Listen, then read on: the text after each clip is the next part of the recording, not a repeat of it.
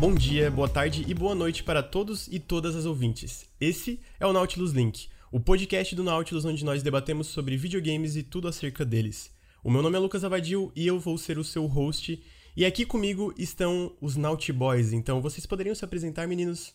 E aí, Lucas, tudo bem? É... Me chamo Ricardo, tô aqui nessa bela noite de domingo para falar de videogame, é o que a gente faz, não é?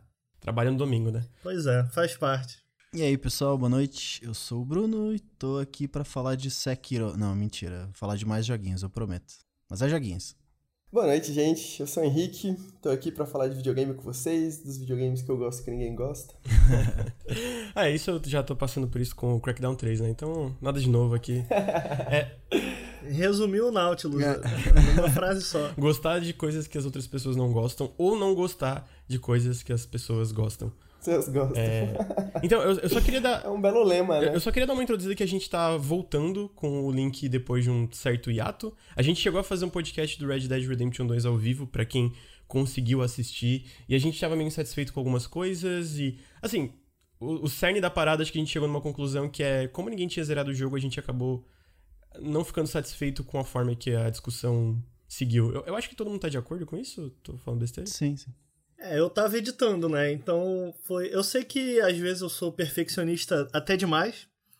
É, mas eu, em preparação para esse podcast, eu estudei bastante e eu sinto que ficou, ficou faltando um pouco mais sobre certos pontos do período que eles passam, como o próprio Red Dead, exatamente porque na época a gente queria aproveitar, a gente não queria fazer tarde demais esse podcast, então a gente tentou correr o máximo, a gente jogou o máximo em Red Dead. É um jogo muito longo, a gente tinha o Nautilus, final de ano, coisa pra caramba para sair, coisa pra caramba pra editar, enfim. É, eu acho que isso acabou entrando um, pro, um, pouco no caminho e a gente não conseguiu terminar o Red Dead. Ninguém. Acho que ninguém aqui até hoje terminou o Red Dead Redemption. Tô errado? Hum, não. É. Eu sou o cara que não terminou Red Dead Redemption, mas terminei Crackdown 3, então, né? É, mas então. Crackdown vai ser, vai, Crackdown vai ser constante aqui nesse podcast, gente, porque vocês sabem como é que é o churume, né? Não, mas então, o Crackdown foi trabalho, né? O Red Dead Redemption. É, foi, teve embargo. Como uhum. a gente não recebeu ele pra fazer análise. É, é, é, engraçado, porque a gente fala que não recebe, aí o pessoal fala, ah, mas não recebeu, não recebeu compra. Lógico, a gente comprou e a gente jogou. É, só que a gente perde um pouco o timing da análise, né? Porque a maioria dos grandes sites recebem um pouco antes, já tá, já tá na praça, a, a, a visão deles, então a gente meio que é, tá nos planos ainda um vídeo sobre Red Dead Redemption, mas a gente quer abordar outros temas dentro do jogo. Uhum. E aí, nesse negócio do, do link, eu quero falar. A gente tem algumas mudanças, por exemplo, eu sendo host é uma mudança, e mas a ideia do link vai se manter a mesma de todos os outros podcasts, que é meio que essa, vamos dizer, discussão aprofundada sobre vários temas acerca de jogos, né? No, o slogan do Nautilus, aprofunde-se, como diz o Bruno com aquela voz sensual no, no trailer. Uh, e nesse caso específico, esse, esse, esse podcast vai ser mais sobre uma retrospectiva de 2018 e expectativas para 2019, né?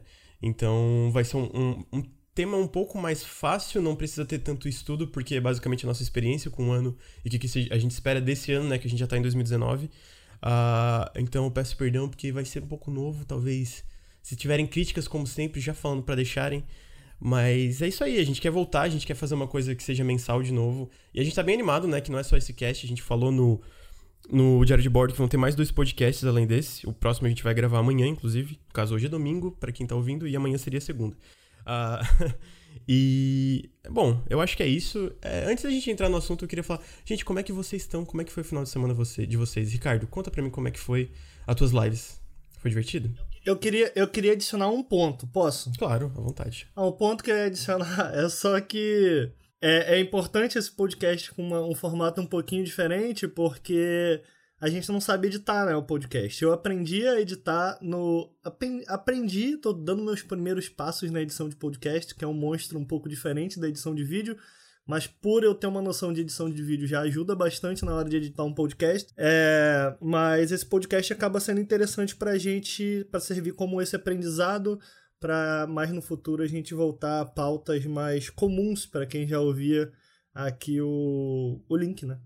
Cara, meu final de semana eu tô. Tirei aí uns 15 dias do Nautilus, né? Acho que eu comentei isso no Diário de Bordo. para quem não sabe, o Diário de Bordo é o nosso programa mensal lá no Nautilus, onde a gente fala um pouco do que está acontecendo é, dentro do Nautilus, quais são os nossos planos para o futuro e o que aconteceu de forma geral no mês, e presta contas também para quem ajuda a gente lá no apoia.se barra Nautilus ou barra Nautilus Link? É barra Nautilus. Eu sempre me confundo. É, então eu tô tirando esses 15 dias, eu tô bem mais ativo no Twitch. Quem quiser seguir a gente no Twitch, por favor, também faça twitch.tv barra Nautilus ou barra Nautilus Link. É Nautilus, Nautilus Link. Link. É. A, gente, a gente tinha que conseguir padronizar, né, cara? Uhum. É, eu acho que no geral é tudo Nautilus Link, fora o Apoia-se e o, o Facebook. O Facebook ninguém liga porque o Facebook é uma merda, É verdade. mas o resto é padronizado mesmo.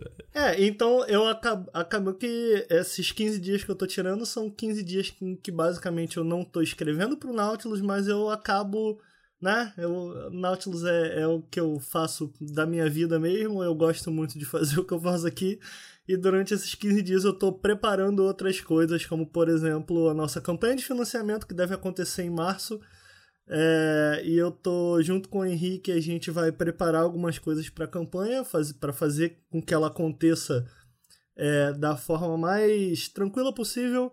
E também tô preparando uns podcasts, olha aí. É, gente. Inclusive foi algo que eu falei no. Foi algo que eu falei no Diário de Bordo. É, vai ser um podcast um pouco mais é, direcionado.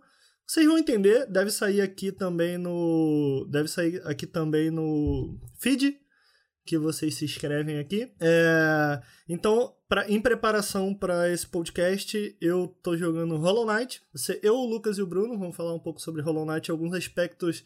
Eu, eu espero tocar em, em pontos mais de game design. Eu acho que vai ser, eu acho que vai ser interessante. Vamos ver no que, que vai dar. Nunca fiz isso, vou tentar. É, zerei Resident Evil 2, finalmente. Foi, foi, foi bem difícil para mim zerar Resident Evil 2. Foi, foi arduoso, É, né? Ô, de boa, sério. Quando eu terminei a campanha do Leon, que eu fiz primeiro a da Claire. E, cara, a campanha do Leon pra mim é muito mais complicada que a da Claire. Eu não sei, eu não sei se é só porque eu fiz o lado B do Leon, mas quando eu terminei, de verdade, eu respirei fundo e falei, caramba, consegui. Foi tipo, foi um, foi um, foi um feito pra mim. Porque eu já tinha largado Resident Evil 7, eu gosto dos jogos da série de Resident Evil. É, eu não sou muito fã de jogos de terror, de verdade, cara. Eu acho que quem assistiu as lives que eu fiz lá no Twitch viu que, cara, isso me afeta. Tipo, eu realmente. É muito engraçado. Mano, assim, é, é, é- a, a minha ansiedade aperta. Eu acho que eu nunca senti tanto medo e raiva de um personagem é, é, é, não real, saca? Como, com o Mr. X, né? Bicho, caramba, cara. Tipo, na campanha do Leon, sem spoiler aqui, mas na campanha do Leon, que ele é um pouco mais presente que na da Claire, é, e talvez por eu ter terminado a da Claire e, e, e o jogo quebrar expectativas em certos momentos, porque eu esperava que ele não aparecesse, porque eu imaginei que, né, na Claire não aparece, aqui vai seguir mais ou menos esse padrão. É, e sempre que ele aparecia, prime... o primeiro encontro, por exemplo, com ele, cara, eu parei de jogar na hora, porque aqueles sons. Fechou a live. Bicho, é, é- Caraca, velho. Sério, de verdade, é um negócio. É, é- é- é muito doido. Eu cheguei a sonhar com isso, velho. Eu Porque- também. Eu também sonhei com o Mr. X. Sim, velho, porque. É, eu, eu tenho muita ansiedade, muita mesmo, a minha barriga começa a ficar enrolada e doer de verdade. Pra quem assistiu a live, cara, dá pra ver na minha cara que eu tô afetado. Que, tipo, que aquilo, sabe, é- é- tá dentro de mim de uma maneira de. Caraca, isso tá me pegando, sabe? Eu preciso dar uma pausa, eu preciso O parar. Ricardo fica com aquela, aquela, aquela cara de cachorrinho triste, sabe? Quando ele faz, o cachorro faz cagada, ele fica com uma cara meio tipo, pô, mano.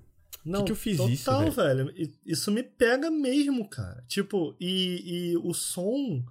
é, Porque eu, eu sempre comento que um um jogo de terror, talvez que eu mais gosto até hoje, e acho que eu mantenho essa posição. Eu amo muito Alien Isolation. É, e o Mr. X faz coisas parecidas com o que Alien Isolation faz, mas Alien Isolation você tem uma, uma maneira que eu tinha de quebrar um pouco minha ansiedade era olhar pro radar, ouvir aquele som, você tinha uma noção de onde o alien tava, né? Você tinha uma, uma, mesmo que vaga, você tinha uma vaga ideia. Então era um negócio mais aterrorizante do que ne- necessariamente algo que é um trigger pra minha ansiedade. Sabe? Já o Mr. X, cara, com, com o som. Como é o nome da técnica que eles usam? É áudio binaural, né? Binaural, isso, em que você. Se você tiver de fone, você realmente ouve os passos dele de um lado do outro. E às vezes você, você tem também o passo da, da, da, da Claire e do Leon e tal. E às vezes aquilo se confundia e, cara, o tempo todo eu achava que ele tava atrás de mim, eu ficava, cara, ele tá onde? Ele tá do lado. Ai meu Deus, ele tá aqui. Bicho, sério. É, é, isso é um negócio, né? É porque, tipo, tem os passos, que é uma forma de saber que ele tá onde, tipo, se ele tá perto de ti ou não tá, eles vão ficando mais altos e tal. Mas o posicionamento não é tão fácil de saber se ele tá na tua direita não. ou esquerda, ou em cima ou embaixo. Porque, né, a delegacia, ela tem vários andares. E, cara, isso também me assustou várias vezes, né? Eu tô fazendo um vídeo sobre o Mr. X, eu acho que vai sair. Bom, não, datas não adianta aqui no podcast, né? Mas vai, vai sair esse vídeo. uh, e eu falo, assim, que pra mim eu jogo muito jogo de terror, eu acho que dá pra ver pelo, pelo canal, que eu já fiz, lá, análise de Outlast, eu já fiz vídeo ensaio sobre Darkwood, é, já fiz lives de jogos de terror no Twitch, eu, é, é um gênero que eu curto muito, mas desse, desse design de predador, digamos, esses predadores que perseguem o protagonista, bicho, nem o... Eu, eu acho que o Alien do Alien Isolation é muito mais imprevisível, mas para mim é exatamente essa previsibilidade do Mr. X que me deixa tenso, sabe? Bicho, ele vai em linha reta. Não, é como não tem esse negócio de pique-esconde, de certa forma, tipo, o foco de, de Resident Evil não é se esconder, sei lá, a presença dele para mim me causou uma tensão muito maior. Por mais que o jogo Alien Isolation seja um jogo mais assustador, o Mr. X para mim é um inimigo que me deixou muito mais tenso, né? É um design bem legal. Não, eu consigo, eu consigo enxergar o porquê. Eu sinto que algo que, que eu, eu acho fantástico no, no, no Alien é exatamente esse ponto em que ele entende que o terror ele não tá em ser pego, né? Ele tá nessa tensão de achar que você pode escapar. Porque eu vejo muita gente falando assim: ah, mas se, se, se, o inimigo não, não te mata, se ele não tem facilidade em te matar, qual é a graça? Você não vai ter medo. E o medo não tá necessariamente em morrer. A, uhum. O momento em que você morre, parece que a ansiedade quebra. Parece que. É um alívio, né? É, é, é, há um alívio na morte, correto? Nesse caso, porque. É. É a hora que você percebe, ok, isso aqui é um videogame, sabe? Tipo, então eu acho que o Mr. X, ele alimenta muito esse sentimento de que você está sendo perseguido o tempo inteiro, uhum, total. sem necessariamente te, estar muitas vezes te perseguindo de fato, porque às vezes, às vezes, cara, é só um som, sabe? Tipo, uhum. você nem, você nem sabe o que está acontecendo de, dentro da lógica do, do, do, próprio jogo, o que está acontecendo ali.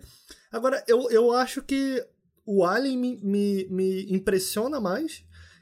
Eu consigo entender o argumento exatamente por isso que eu falei. Eu acho que o, o Mr. X ele alimenta mais essa sensação de é, é, é, ele, ele consegue entender talvez um pouco melhor que o medo ele tá nesse, nesse meio caminho entre tentar fugir e ser pego, sabe?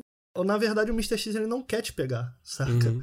Porque é fácil fugir dele, correto? Tipo, é, é ele, se você correr, ele, você foge. Eu, eu falo é. disso no vídeo, ele anda em linha reta e, assim, é fácil em teoria, mas na hora que tu tá na, no momento, sabe? Tem todos os elementos acerca do, do Mr. X, a delegacia, as criaturas, a, a, a manutenção de recursos Aí, meu amigo, aí, porra. Exato, eu concordo, cara. Então, eu acho o design é perfeito, bicho. Eu, eu acho, eu acho em, questão, em termos de design, não só essa questão de como ele alimenta o medo, mas também de como ele basicamente ele faz um remix de como você tem que explorar a delegacia, porque você já explorou a delegacia, você já conhece aquele lugar e você pensa, ok, eu tô pronto, passou. Agora eu tô pronto para qualquer coisa que pode vir. E aí eles botam o Mr. X e eles falam, cara, ok, faça a mesma coisa, só que muito mais rápido. Mostra, prova agora que você eu, conhece isso eu aqui. Eu tô lembrando sabe? a tua reação pra, ao ver ele na rota B. Tu tá no segundo andar da delegacia não. e aí tu tá andando de boas ele aparece. É. Tu, não, não, não. Aí solta o controle e vai embora. é muito bom. Não, cara, é porque eu já sabia que lá vem, velho. De, de verdade, cara. É, eu. O Resident Evil. Streamear jogos é algo muito recente para mim, acho que pra gente. Então, Resident Evil eu quis o lado B, o final do lado B, zerar sem estar em live para saber como é, saca? É, é, porque eu não queria zerar o jogo todo em live. É, e cara, assim, mesmo fora de live, é um negócio que me pega. É, eu, eu pauso, eu preciso dar pausas, eu preciso respirar, sabe? Porque, de novo, a minha ansiedade é muito enorme. Mas é, é, é, só o que eu ia citar, o que eu gosto muito do Alien, que eu ainda me mantenho e aprecio muito no Alien, é a fisicalidade dele, sabe? De como ele, ele de fato tá ali, como ele de fato é, é essa inteligência artificial feita para te perseguir. É, é, o Alien é um monstro muito mais inteligente também, então, enquanto o Alien talvez não. Por, talvez por isso ele não tenha sido um, um, trigger de ansiedade tão grande quanto, apesar de ter sido. Eu zerei o Alien durante um mês jogando uma hora por dia porque eu não aguentava jogar mais de uma hora. Mas o Alien é uma, é um, é uma inteligência artificial muito impressionante. A, a forma como ele te persegue, a forma como ele consegue entender seus. Entender e desafiar seus padrões de tipo, de onde você se esconde. Ele começa a olhar embaixo de, embaixo de, de mesa. Ele é um inimigo muito Toda mais complexo, ve... né? Assim, eu acho. Exato. Toda vez que ele olhava num armário, eu segurava a respiração igual o personagem, porque, sabe? tipo... E eu acho que tem, tem um valor muito grande nas duas nas duas formas que jogo, os jogos se aproximam disso, né? O Alien, ele realmente é aquele negócio de impre, vamos dizer imprevisibilidade, porque ele realmente, tipo, ele tem um comportamento, eu tava vendo um vídeo sobre a inteligência artificial dele, de ele tá andando, ele, ele vira para trás e volta. E aí, na cabeça do jogador, é porque, pô, será que ele escutou algum som? Ou, é, ou cria essa sensação de que ele tá voltando para ter certeza que não deixou nada passar, sabe?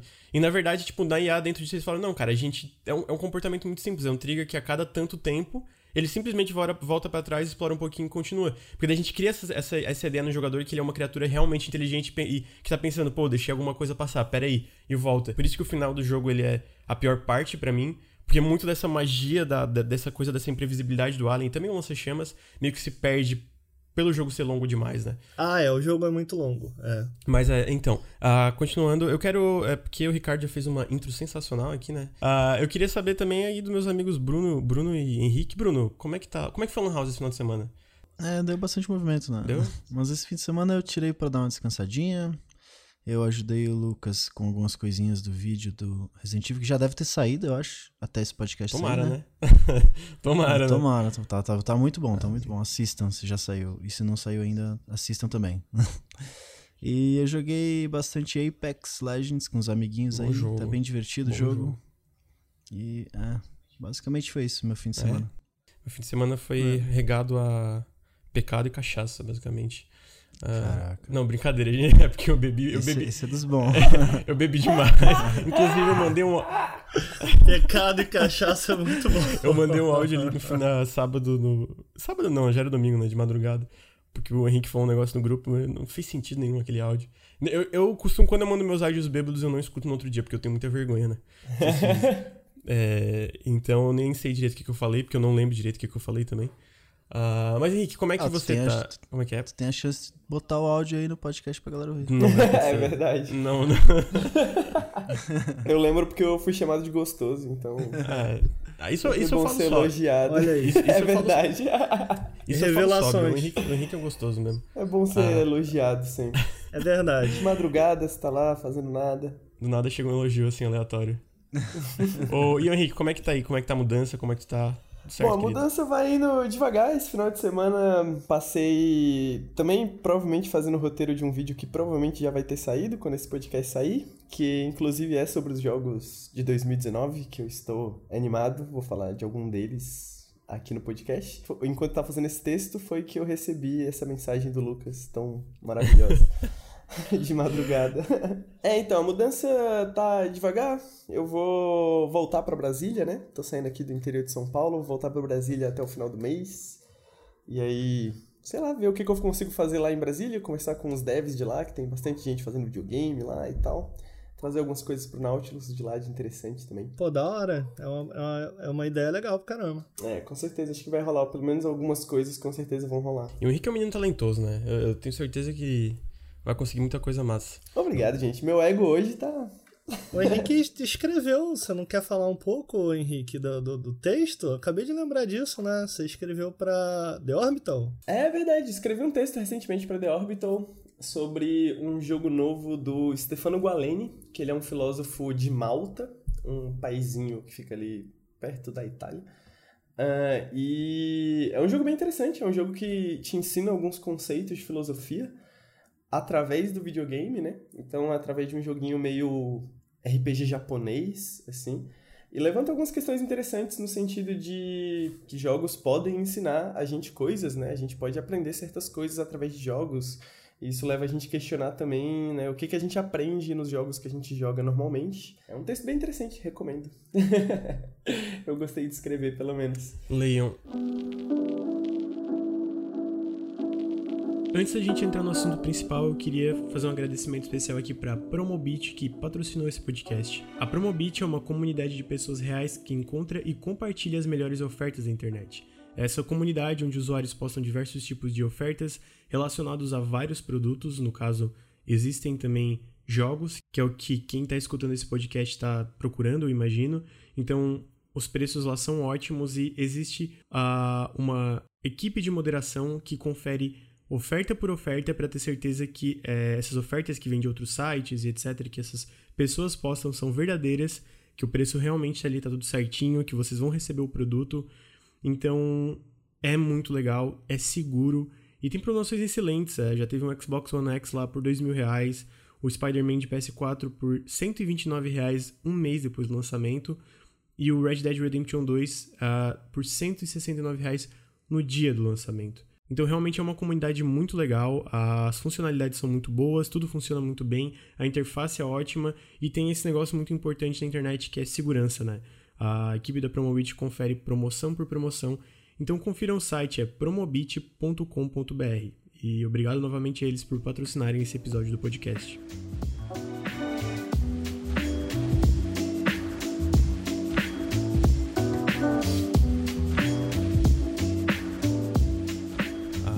Mas então, é, eu acho que é só isso, né? Eu queria introduzir um pouco, ver como é que tava todo mundo. Uh, porque agora a gente vai entrar no assunto principal, pelo menos a primeira parte do assunto principal, que basicamente seriam os nossos jogos do ano. A gente fez um vídeo sobre, né? Que a gente falou sobre dois jogos do ano de cada um. Mas tem bem mais jogos que foram muito legais pra gente em 2018, né? 2018 teve bastante coisa legal. E a gente queria se aprofundar tanto nos jogos que a gente considerou os melhores, como a gente falar sobre outras coisas que a gente achou especial. Então, agora, basicamente, como eu falei um pouquinho mais cedo no podcast, a gente teve os dois jogos do ano de cada um, mas a gente gostou de muita coisa esse ano. E a gente fez uma listinha de cada um, assim, de 10 jogos mais ou menos. Não necessariamente isso, mas a gente vai falar alguns mais aprofundados e alguns por cima. E eu queria começar, eu posso começar, gente? Claro. Eu queria falar de um jogo chamado que eu acho que não recebeu nem perto do, do, do destaque e da, do que, que, ele merecia de atenção, que é o Iconoclast. Mas não é por causa do gameplay. É... Quem que jogou Iconoclast aqui, na verdade? Acho que só o Ricardo, né? Eu joguei. Me... Tu jogou, joguei. chegou a zerar, Henrique? Não, eu cheguei bem longe, mas não cheguei a zerar. Tu não jogou, né, Bruno? Não joguei. É, o Iconoclast é basicamente um jogo para PC, PS4 e Switch, que foi feito por um cara num período de quase 10 anos, se eu não me engano. Foi muito tempo, tadinho dele. Por aí. É, que erro, assim, mas o jogo é maravilhoso. Ah, é, mas é, o, que, o que, eu gosto muito, e aí é o um negócio, né? Ele é, muito, ele é bem tradicional, ele é um side-scroller meio Metroidvania, assim, em alguns aspectos tu libera coisas e volta, tem backtracking, exploração e etc. Mas o que eu gosto muito desse jogo, cara, muito mesmo, é a forma como ele trata a história dele, sabe? Que ele aborda coisas como ideologia, religião, de uma forma que, cara, sinceramente não consigo pensar nenhum jogo que fez o que ele, que ele faz. Bom, basicamente o que eu acho muito legal é que o Iconoclast controla essa, essa protagonista que é o Robin, ela, Robin, né? Ela é uma mecânica em um mundo que isso é proibido, basicamente, né? Quem, quem é mecânico nesse mundo é escolhido por essa por essa estrutura governamental. É um governo que, na verdade, é não é laico, né? É tudo baseado ao redor de uma religião, dessa Mother que tem poderes, basicamente, ela consegue criar coisas, etc. E. Enfim, o que eu acho muito foda é porque ele é um jogo que pega muito legal esse negócio de a parte cinza da moralidade das coisas, sabe? Que ele não é essa coisa meio maniqueísta. É, no começo do jogo tu tem, tem ela e aí dá umas tretas e obviamente desde o início esse governo ditatorial, que é, bem, é um governo ditatorial, né, baseado numa religião, ele é pintado como um vilão, e isso é conforme tu avança, tipo, ele sim, ele é sim um vilão, mas tu encontra que tem rebeldes que também não concordam com a visão de mundo que tem essa, essa religião, né? Acham que tem muita mentira ali. Mas conforme tu se aprofunda em cada personagem, tu vê que todos eles têm aqueles negócios de acertos e erros, sabe? E tanto os rebeldes como uh, esse, esse negócio ditatorial, todos têm os seus pontos de vista que não necessariamente são coisas ruins, mas a forma que foram levados ao extremo acabam prejudicando todo mundo mais do que ajudando, sabe? Cara, eu acho isso muito foda a forma que é abordado, porque no começo do jogo é todo esse negócio bobo e claro, e sei lá, até as cores são mais assim, sabe? E conforme tu avança, meu, tem uma personagem que no, no começo tu pensa assim, ah, essa aqui é é vilã e tal. E, e, no final do jogo eu tava torcendo por ela, sabe? Eu tava tipo, cara, não é possível que ela vai se dar mal. Não, por favor, não faz isso, sabe? E a forma como tudo casa. Com... Enfim, eu tô, eu tô me sentindo que eu tô fazendo um monólogo aqui. Eu queria saber, tipo, do Henrique e do Ricardo que jogaram, se vocês concordam comigo nisso, se vocês acham que ele acerta muito nisso também. E realmente, ele, ele nunca saiu da minha cabeça. E tem umas cenas que nunca saíram da minha cabeça exatamente por isso em questão de mecânicas, eu não acho ele tão especial, acho que ele controla muito bem, mas tem partes repetitivas e cansativas, mas eu acho que a narrativa carrega tudo de uma forma muito, muito foda, velho. Nossa. É engraçado, cara, porque, bicho, eu não esperava isso. Tipo, eu não, eu não amo. Eu, eu sequer coloquei ele no meu top 20 que eu fiz aqui e depois eu limei. Eu não amo esse jogo como você ama, eu não terminei esse jogo, mas é, eu acho que talvez muito por uma quebra de expectativa. Eu tava indo atrás de um Metroidvania, eu não necessariamente tava, tava indo atrás de uma narrativa, uma história, eu tava atrás de mecânica, eu tava atrás de sistemas. E não é necessariamente isso que ele entrega, não é isso, definitivamente não é isso que faz ele bom. Mas, cara, eu concordo que como o jogo explora cultura e esse, no meio desse governo totalitário, né? E, e como você consegue enxergar nesse governo que você a princípio, a princípio parece ser isso, sabe? O bom e o mal é, você consegue enxergar o mal nesse governo, mas aí você consegue, é meio que o, o, o yin yang, sabe? Você consegue enxergar no bem e o mal também, e como ele traça comentários não só sobre religião e ideologia, mas também sobre cultura, uhum, né? Total. É, como ele explora a cultura de vários reinos. Cara, eu acho que eu concordo com você nesse sentido. É, talvez eu devesse. É um jogo que eu devesse revisitar, porque eu acho que eu entrei com ele com, com expectativas diferentes que acabaram atrapalhando na minha experiência, saca? É, eu, eu, eu, acho que é um jogo que. É assim que eu falei, ele, é, ele, ele é cansativo de jogar em momentos. Eu pessoalmente achei, sabe? Apesar de eu achar que ele é um jogo que controla muito bem. Tipo, é claramente muito polido nessa questão, né? Uh, não necessariamente tudo flui tão bem, mas a parte de controlar e etc é muito legal. Não é ruim, eu não acho que é ruim. Eu acho que é talvez exatamente o que eu esperava, talvez era, é, foi algo que também não me fez me aprofundar em Chesme. Chesme? É, é o nome do isso. jogo? Chesme? Chesme? Eu não sei como eu, se fala. Eu falo Chesme, mas eu também não tenho certeza. É, é difícil é. de falar o nome desse jogo. mas eu concordo, cara. Eu acho que quando, enquanto eu tava jogando, eu lembro muito de uma história que eu, eu amo esse jogo, eu amo Dead Space mas eu detesto a história de Dead Space exatamente talvez por isso, sabe? Ele, ele conta essa história sobre uma igreja, ele tenta abordar elementos até mesmo de cyberpunk, em que ele tentou se aprofundar mais no 2, mas tudo parece maniqueísta pra caramba, assim, sabe? Tudo parece muito. Você consegue é, enxergar. É, é porque ele fa faz muito mais comentários sobre loucura e, e exageros, né? E eu acho que. Extremismo, assim. Extremismo, exatamente. E o. Acabei de esquecer o nome do jogo. pra ver como marcou, o Iconoclast. o Iconoclast faz isso com muito mais sensibilidade. Uhum. Não, e, e, também eu acho legal como ele aborda esse lance, porque a protagonista é bonzinha, mas boas intenções não necessariamente resultam em boa. Bom, tipo, não levam a bons resultados, sabe? Ela tenta ajudar todo mundo, e no fim é meio. É tipo assim, a conclusão é meio que. Bicho, todo mundo é um pouco Desculpe o uso da palavra, mas todo mundo é um pouco cuzão, um pouco otário, sabe? Ah, tem personagem que tá torcendo no começo e depois eu fico, mano, não é possível que essa pessoa seja otária assim. E eu acho que ele, ele faz isso de uma forma muito legal, né? Porque. Não parece forçado. É, exatamente. Faz, sentido faz exatamente sentido. porque ele traz esses comentários culturais sobre certas coisas, sabe? Parece.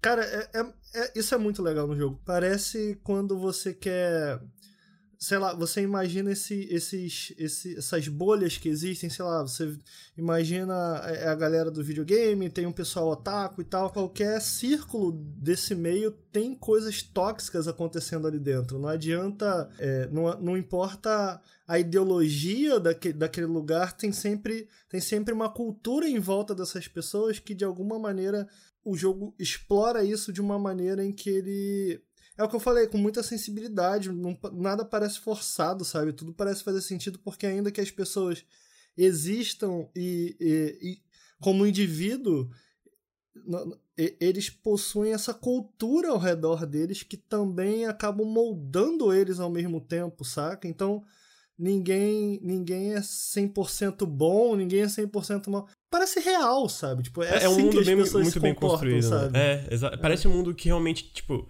É aquele negócio de um mundo realmente que existe, sabe? Tipo, tudo é muito bem encaixado, então...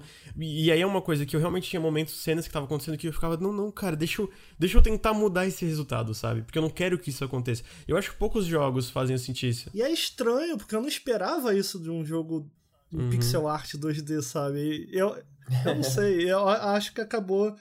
É porque falando agora com você, me, me lembrando do tempo que eu passei com ele, realmente isso foi muito legal, mas eu essa questão que eu falei da expectativa, eu acho que acabou, eu acabei me distanciando por causa Não faz disso. Sentido. É, eu concordo completamente com a opinião de vocês, assim, porque eu também acho que a melhor parte do jogo é a, a parte de. A, a parte representativa, né? Que é a história, o mundo, né? Tipo, a narrativa.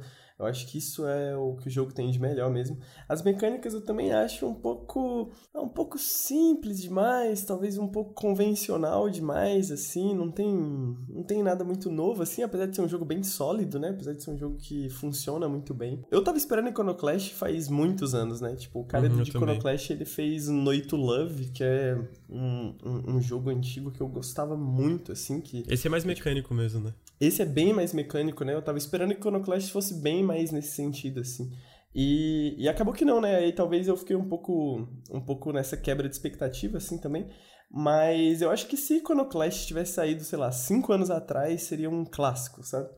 Mas ele é, saiu é. em 2018. É verdade, é verdade, eu concordo. Essa foi, resumiu bem. É, em questão mecânicas é meio que a gente já viu isso antes, né? Eu acho que é, uma, é, é, um feeling que ele passa assim de. Isso já foi feito antes, eu já joguei isso. Tem tanto, sei lá, Metroidvania barra side-scroller que faz fazer. faz tu ter backtracking, etc, sabe? Então é uma coisa.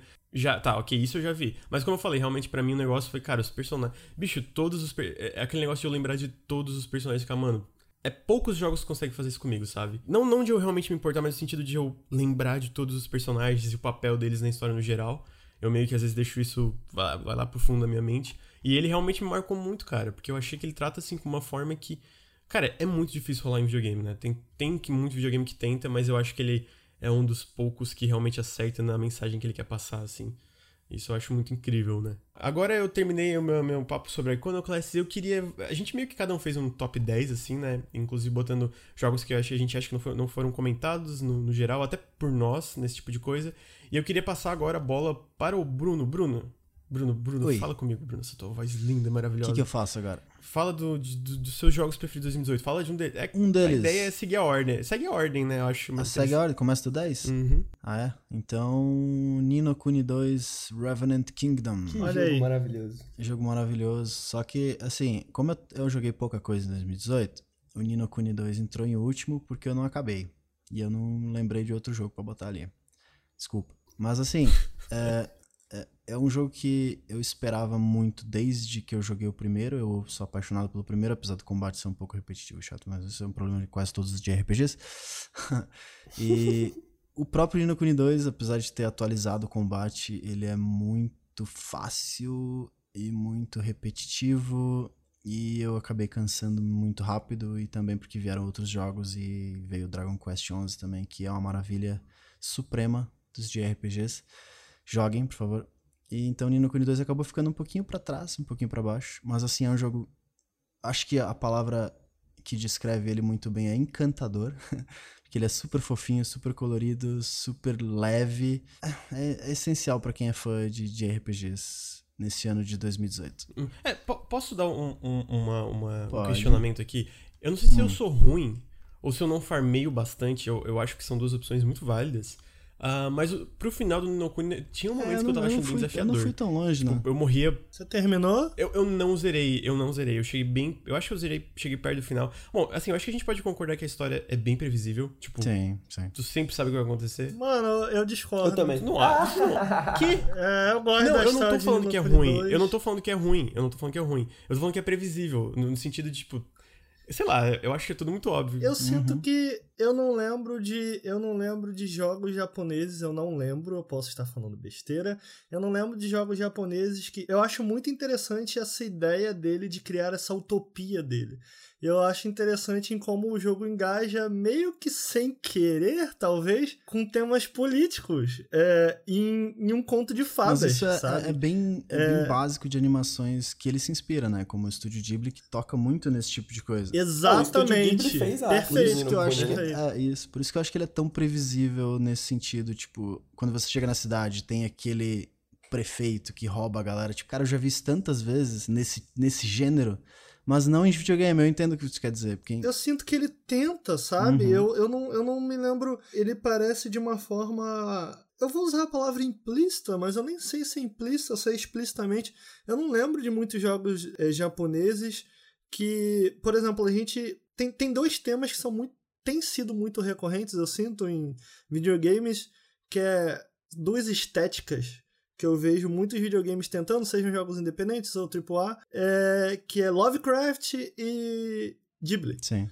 E eu sinto que muitas vezes eles evocam, eles trazem essas lembranças, mas eles não, não de fato engajam com os temas do, que as obras de, de, de ambos os lados trazem, uhum. sabe? Pro bem ou pro mal. É, e eu sinto que Ninokuni tentou, cara. Eu, eu, de boa, eu acho que o que tava me segurando. Eu não terminei Ninokuni, é, muito por isso que o, que o Bruno falou, eu achei que é um pouco repetitivo. Eu sei que ele tem um patch que saiu, é, em que ele você tem mais duas novas dificuldades, se eu bem me lembro. Tem um hard, tem um que é acima de hard. É, eu experimentei e fica um pouco melhor, meio que porque o jogo não necessariamente foi equilibrado para funcionar dessa maneira. Eu sinto que o que faz de Nocturne especial é a estética e eu acho que eu gosto da história, cara. Eu, eu, eu, gosto da simplicidade dele e de como, dentro da simplicidade dele, ele tenta engajar com é, é, temas bem interessantes, cara. É, então, é sobre isso, é basicamente, tipo, não foi nem necessariamente uma crítica, sim, mas. É isso que eu ia dizer. Por exemplo, vocês falam de Ghibli, eu acho que ele. Sim, ele, ele, ele evoca certos sentimentos, mas ele não chega nem perto da sensibilidade que esses filmes trazem. Sim. Assim, com certeza. Ah, mas o sentido da previsibilidade é mais tipo, eu cheguei perto do final e era meio, tá, eu sei a direção que a história tá indo. Então eu cheguei naquela parte, tipo, vocês. Ele já citou esse país desaparecido para vocês sim, na sim. história? Uhum. Ah, eu não sei onde vocês chegaram. Enfim, o ponto não é nem a história, mas conforme eu fui chegando lá, bicho, eu tava morrendo. Então, só que eu não sei se foi porque eu não farmei, sabe? Porque eu não gosto de farmar eu também não farmei, cara. Eu tava só indo, bicho. É, e, e eu, assim, ali, ali pro final eu tava tendo dificuldade. Talvez eu ia em parte que eu tava meio underleveled, mas eu tava tendo uma certa dificuldade. É, né? tem bastante farm, até porque tem esse segundo sistema, né? Que você é. Tem vários sistemas, né? É do tipo, reino, Nino, né? Ninokuni tem dezenas de sistemas, né? Mas em questão das batalhas mesmo, você tem tantas batalhas dos personagens, que é a batalha de RPG japonês mais clássico, mas você tem aquelas batalhas mais de grande estratégia, né? Que você vai controlando exércitos e, e, você vai contratando mercenários e não sei o que. Conforme. E, e, e, tem como você evitar, né? Boa parte dessas batalhas, né? A maioria das batalhas é muito, é, é, muito fácil de você evitar, né? E eu senti, sim, que, tipo, lá pra metade do jogo eu tava ficando meio underlevel e precisava farmar, porque senão eu não conseguia continuar, tá ligado? Pois é, eu senti. E aí veio um, um, um ponto que daí eu fui jogando cada vez menos, no sentido também porque veio muita coisa do trabalho. Mas, bicho, eu odeio farmar em videogame, cara. Na real, eu sei que é uma coisa muito normal em JRPG, mas até, cara, sei lá, tu pega Chrono Trigger. Eu lembro que eu tava jogando lá na live e o pessoal, não, acho bom tu farmar antes tipo último boss. Eu não farmei e, bicho, foi super desafiador, mas não teve necessidade. E na verdade eu nem achei que o Ninokuni ia ter uma necessidade de eu farmar assim, mas daí acabou que eu fui por trabalho, por isso me distanciando um pouco, mas eu tava gostando do jogo, sabe? É mas é meio que isso, eu tava gostando e ponto. Mas às vezes isso é suficiente. Não, total, total. É que os RPGs japoneses, toda essa mecânica de grind, ela tem, ela tem essa, esses dois lados, né? Porque por um lado a gente não gosta de batalhas aleatórias, né? A gente fala, porque a gente sente ali que a gente perde um pouco o controle da coisa, né? Qualquer lugar que você tem que chegar, você tem que fazer várias batalhas aleatórias e tal, tal, tal. A gente costuma achar isso um pouco chato, né? Mas ao mesmo tempo, essas batalhas aleatórias, né? É até no Chrono Trigger, que não são exatamente aleatórias, ainda assim você é meio que obrigado a passar por essas batalhas, em muitos casos. Uhum. Uh, mas ele te força você a, a fazer esse grind já naturalmente, né? Conforme a progressão do jogo vai, vai passando. E agora, só que a gente tem vários jogos, tipo Ninokuni, por exemplo, que te dão uma liberdade maior, né? Tipo assim, você não quer batalhar, você não precisa batalhar. Você pode só andar e por aí desviar dos monstros e papapá. Só que, ao mesmo tempo, como você não é obrigado a fazer o grind causa com que também você possa evitar batalhas demais, é, né? Uhum. E aí você chega num ponto do jogo em que você tá, tipo, num level baixo e você precisa voltar lá e farmar tudo de novo, né, e tal. É, eu não sei, é, pra mim, é um jogo, cara, assim, queria dizer, esteticamente ele é maravilhoso, eu acho que, pô, ele consegue pegar muito a vibe visual dos filmes da Ghibli, que eu acho lindos, E eu gostei do jogo, mas ele para mim foi uma parada. Bom, eu, aí eu acho que vocês vão falar, o quê? É meio esquecível, sabe? Ok, legal. Não é uma coisa que eu, tipo, eu falei, não, não joguem, mas ao mesmo tempo não é uma coisa imperdível para mim, sabe? É, eu, eu, eu não sei porque eu senti isso, até porque muitas das coisas que ele faz eu gosto. Eu, inclusive, eu gosto também da parte de simulação dele, né? Da cidade e tal. É, eu sou, eu sou muito fã de RPG japonês, então, tipo, eu não joguei o Ninokuni 1. Uh, eu peguei o 2 porque eu li na internet falando que é muito bom e tal. Eu peguei para ver como é que era.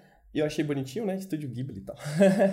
Daí, o que eu, mas assim, o que eu mais gosto da, da, da, parada dele, né? E isso como fã de RPG japoneses, é porque dentro do gênero de RPG japonês, ele traz muitas inovações, né? Então, ele tem essa história. Eu entendo, eu, eu concordo que ela é um pouco previsível, assim, eu diria até um pouco arquetípica, né? Uh, apesar de que você tem uma representação diferente, você tem, tipo, o, o, o, prefeito, que é meio religioso, mas ele é um bug, né? Tipo assim.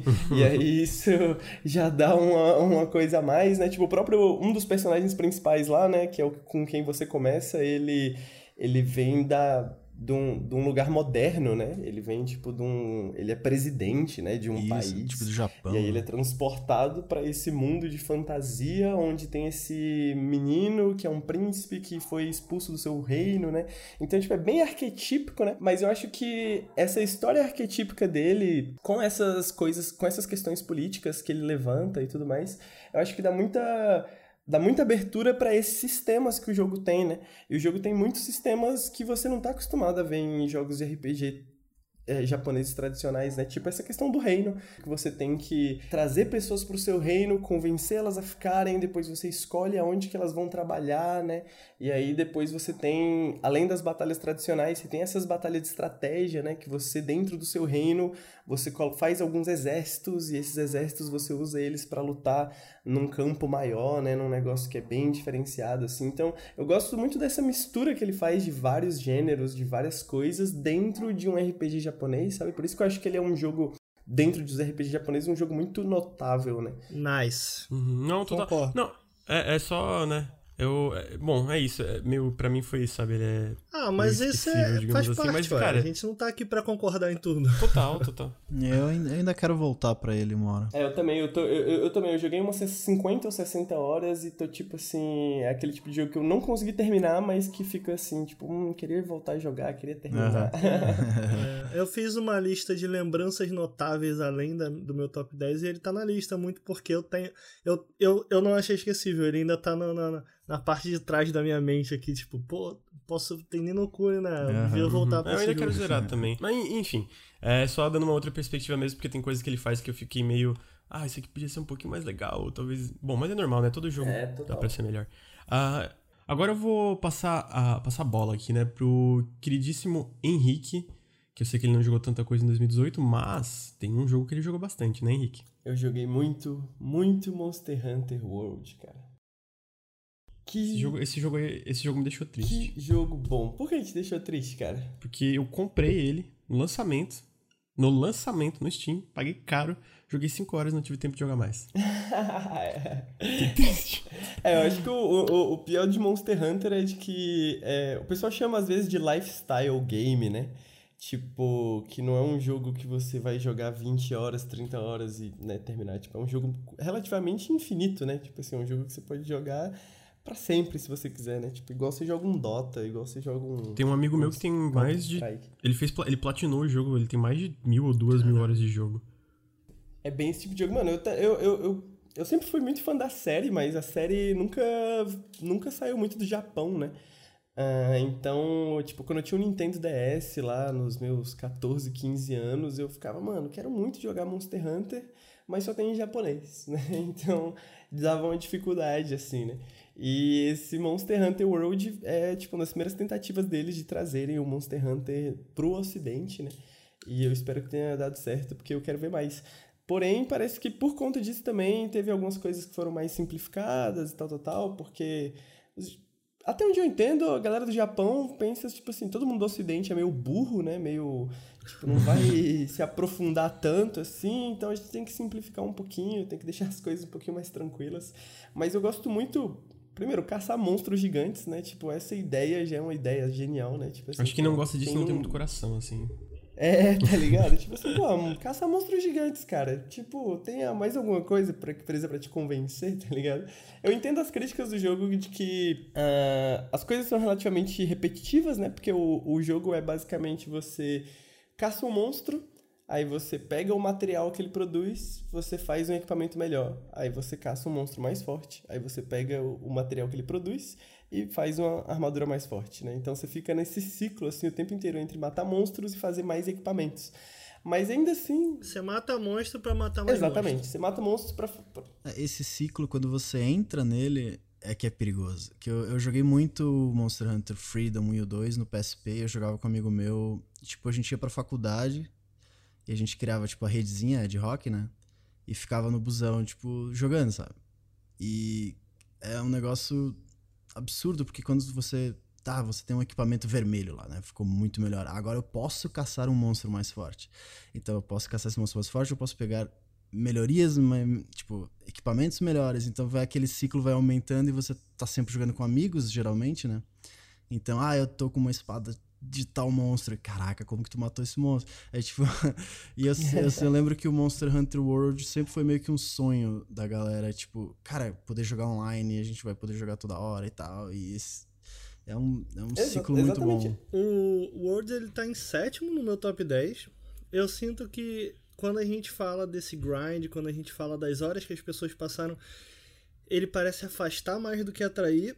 Mas eu sinto que isso é um erro, porque eu acho que há muito a ser aproveitado mesmo para quem não tá buscando esse tipo de experiência. Eu acho que há mais em Monster Hunter World do que o grind, há mais do que só puramente matar um monstro para ir para o próximo monstro, ainda que mesmo se você jogar aproveitar puramente single player, esse é basicamente o loop de gameplay, mas eu acho que isso é simplificar talvez as coisas demais, porque eu sinto que é como você enfrentar um chefe após o outro, sabe? É como é um jogo de boss battles basicamente. Sim. E são boss battles muito boas e eu acho que é, é. o que faz dele um jogo tão longínquo não é só o fato dele criar sistemas que te fazem querer é, a... cada vez mais. Querer, ah, ok, pô, eu peguei esse item aqui, agora eu quero aquele outro. A própria forma como você vai enfrentar o monstro é, é muito interessante. Tipo, a diferença uhum. entre um uhum. personagem e outro. Eu usava duas espadas, meu amigo gostava de usar uma espada grande. Tipo, é completamente diferente. As mecânicas são muito bem embasadas. As, então... Exatamente. E você, você evolui as me, nas mecânicas, Isso. você evolui não um só o número. Que você evolui... E os monstros precisam ser capturados vivos, né? Então, tipo, você tem que pensar em que forma que você vai fazer ele dormir, ou como você vai capturar ele de. Uhum. Cara, é, são,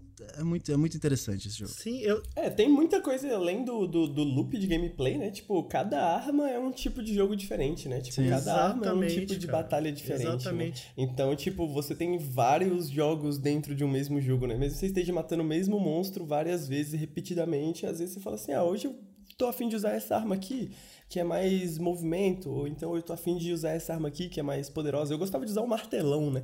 tipo, eu gosto de movimentos devagar, mas quando você acerta também, assim, pô, é aquele dano cabuloso, assim, né? Então, tipo, esse era mais o meu estilo de jogo. Mas eu gosto do loop de gameplay, até, até essa questão dessa repetição toda de mata o um monstro, faz equipamento e tal, porque assim como na batalha, eu acho que toda a questão do equipamento é meio que uma forma de expressão é, porque eu, eu gosto bastante, tipo, esse sistema de criação de personagens é muito maneiro, né? Tipo, tem muitos detalhes, você cria personagens é, com vários detalhes, com vários cabelo diferente, e o mexe no olho, mexe na orelha. Aí depois você tampa tudo isso com um capacete cabuloso que você encontrou e que você fez aí.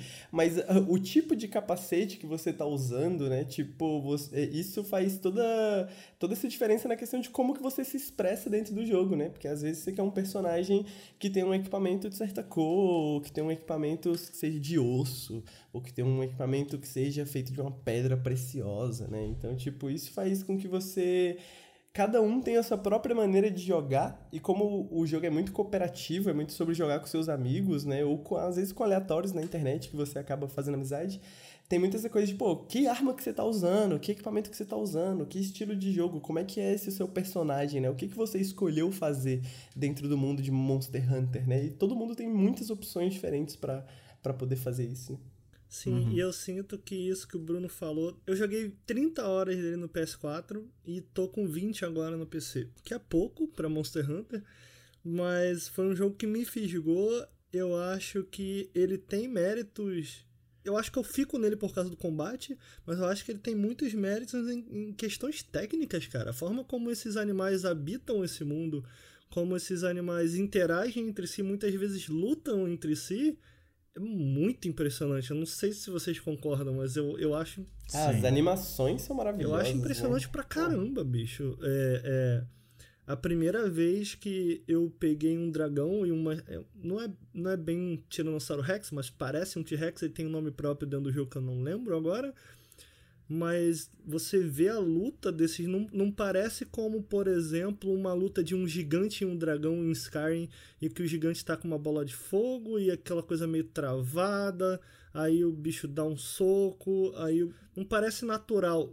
Já em Monster Hunter World, cara, parecem dois animais se enfrentando, sabe? E aquilo acontecer na sua, na sua frente. Como você pode até mesmo tirar proveito disso, eu acho impressionante pra caramba, assim, tecnicamente. A série Hunter. sempre foi referência em animação, né? E, tipo, essa, esse peso dessas animações te dá uma, uma escala muito maior quando você vai precisa enfrentar um monstro gigante. Tipo, os próprios ataques também, tipo, a diferença entre uma arma e outra.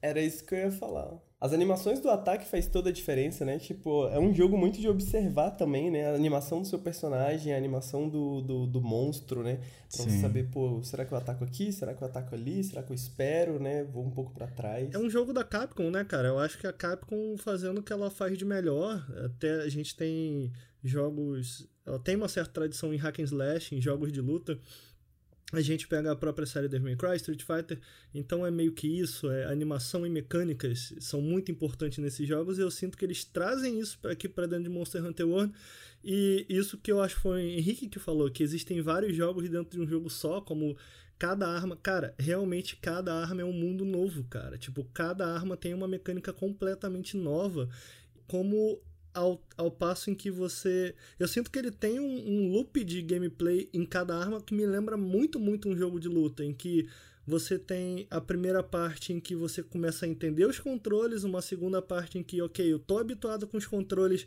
e agora eu consigo montar alguns combos meus, alguns combos próprios. Uhum. Uma terceira parte em que você geralmente você vai na internet, tenta entender melhor como melhorar o que você já tem de base e a última parte em que você optimiza tudo. Ou seja, cara, eu sei isso daqui tudo, como eu optimizo, como eu dou o dano máximo em cada situação dessa.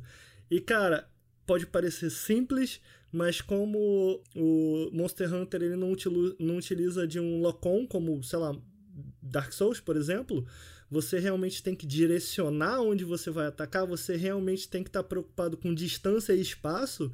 Cara, isso me lembra muito um jogo de luta. E eu amo muito Monster Hunter World por isso, uhum. cara. Eu acho sensacional. O espaço é muito Total. importante, como tu mencionou. E, tipo, eu tô falando de, de Monster Hunter World, eu nem joguei. Eu nunca. E, tipo, a série é tão.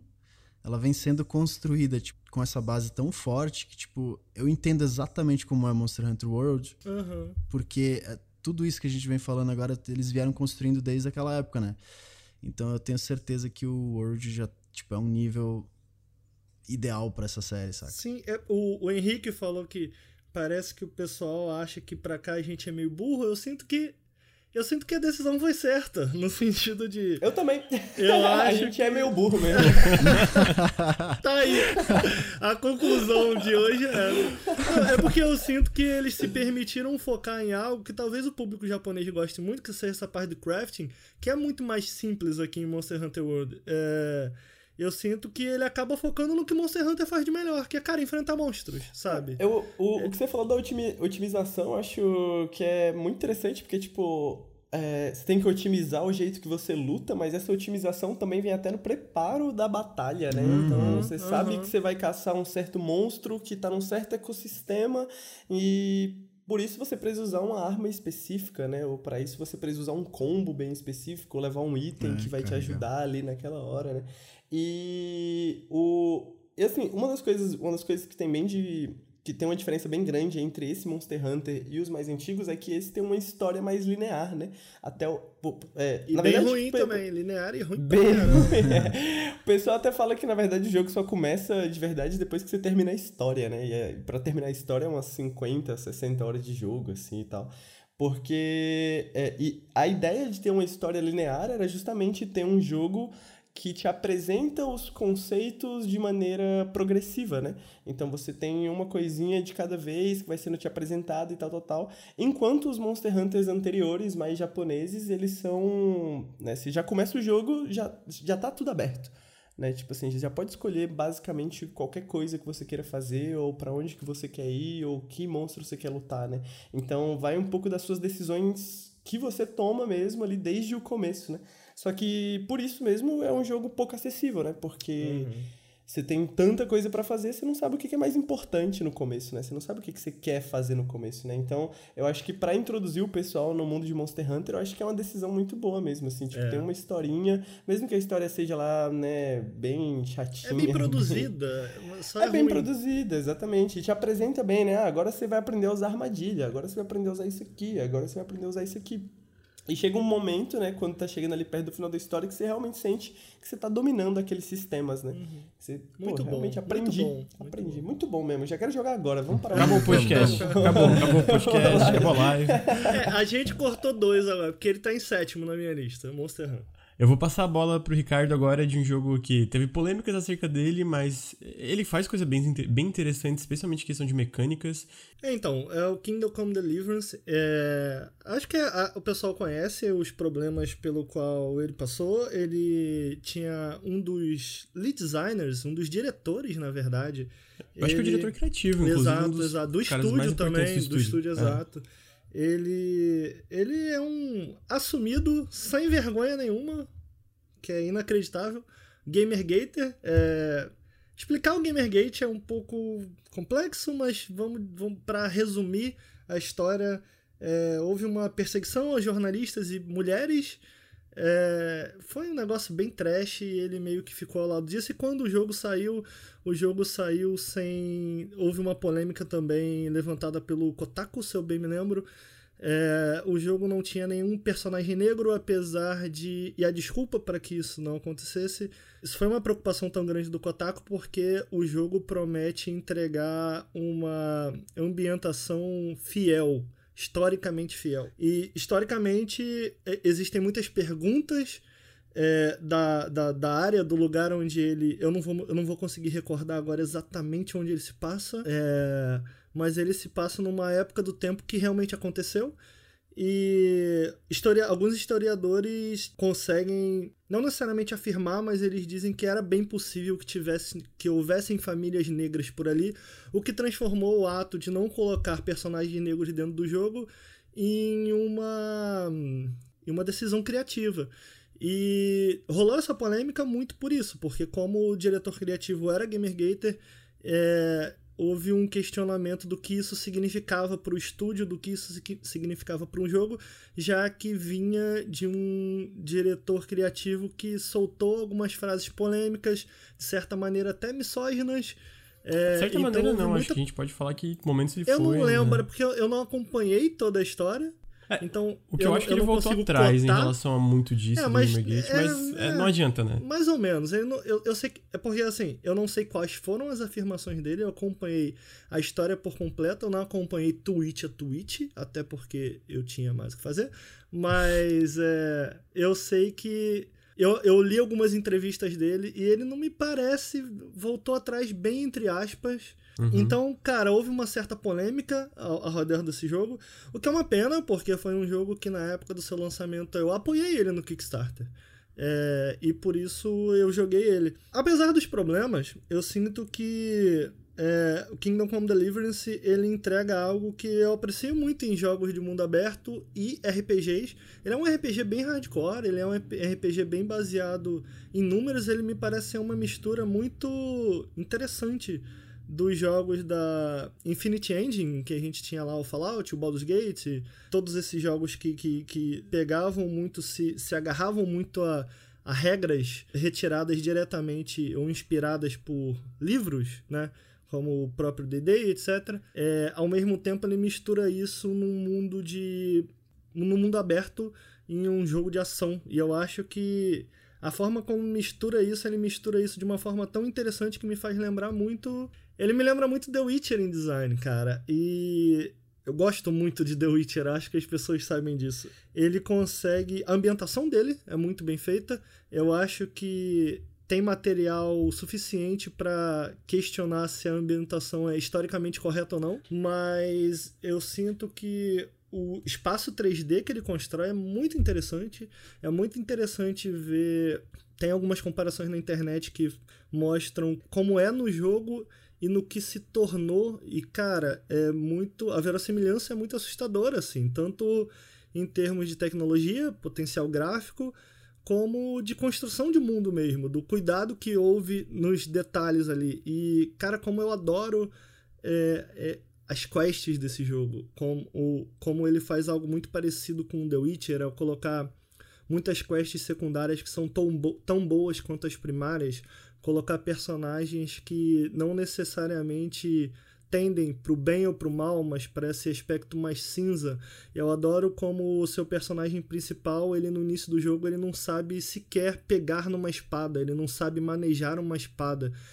Eu, eu adoro o approach realista dele é, que muitas vezes falham, muitas vezes parece exagerado, muitas vezes parece não dizer nada, ser só um sistema desnecessário que está ali, mas eu, eu acho que no final das contas funcionou para mim, porque por a gente estar tá controlando um camponês e não necessariamente um cavaleiro, a gente, no começo do jogo, até o final, a gente não começa o, o, o um cavaleiro, a gente se torna um, sabe? Tipo, e essa jornada é muito interessante, sabe? Em, em um mundo com histórias primárias e secundárias que recebem um tipo de tratamento, um tipo de cuidado que, cara, eu adoraria ver em outros jogos. Eu acho que é o primeiro jogo de mundo aberto, RPG, que eu sinto uma inspiração muito direta de The Witcher. Cara, eu amo The Witcher, eu amo essa série, eu amo o que a, o que a CD Projekt fez com, em termos de design. Então, por isso, o Kingdom Come fica em décimo da minha lista. Eu consigo recomendar ele muito por isso. Se você também acha interessante a pegada de design de The Witcher, eu acho que. Não, não, não, necessariamente não acho que, acho que você vai gostar com certeza de Kingdom Come Deliverance, mas há uma grande chance de você gostar muito, pelo menos das quests. O combate dele não é muito bom, é meio clunky é meio desajeitado o combate, tem muita coisa estranha, tem toda essa parte da polêmica, então, cara, eu não aprovo nada do que aconteceu antes do lançamento desse jogo, tem decisões ali que eu definitivamente não aprovo, então sim, eu tive que fazer de certa maneira uma concessão moral para jogar esse jogo, mas no final das contas eu já tinha apoiado no Kickstarter eu, eu me diverti no meu tempo com Kingdom Come Deliverance, eu recomendo ele. É, eu realmente não tenho muito a acrescentar porque é um jogo que eu não joguei, só vi de longe, mas é usando o nosso jargão lá da, do, do, jogabilidade, overloader e nós na E3.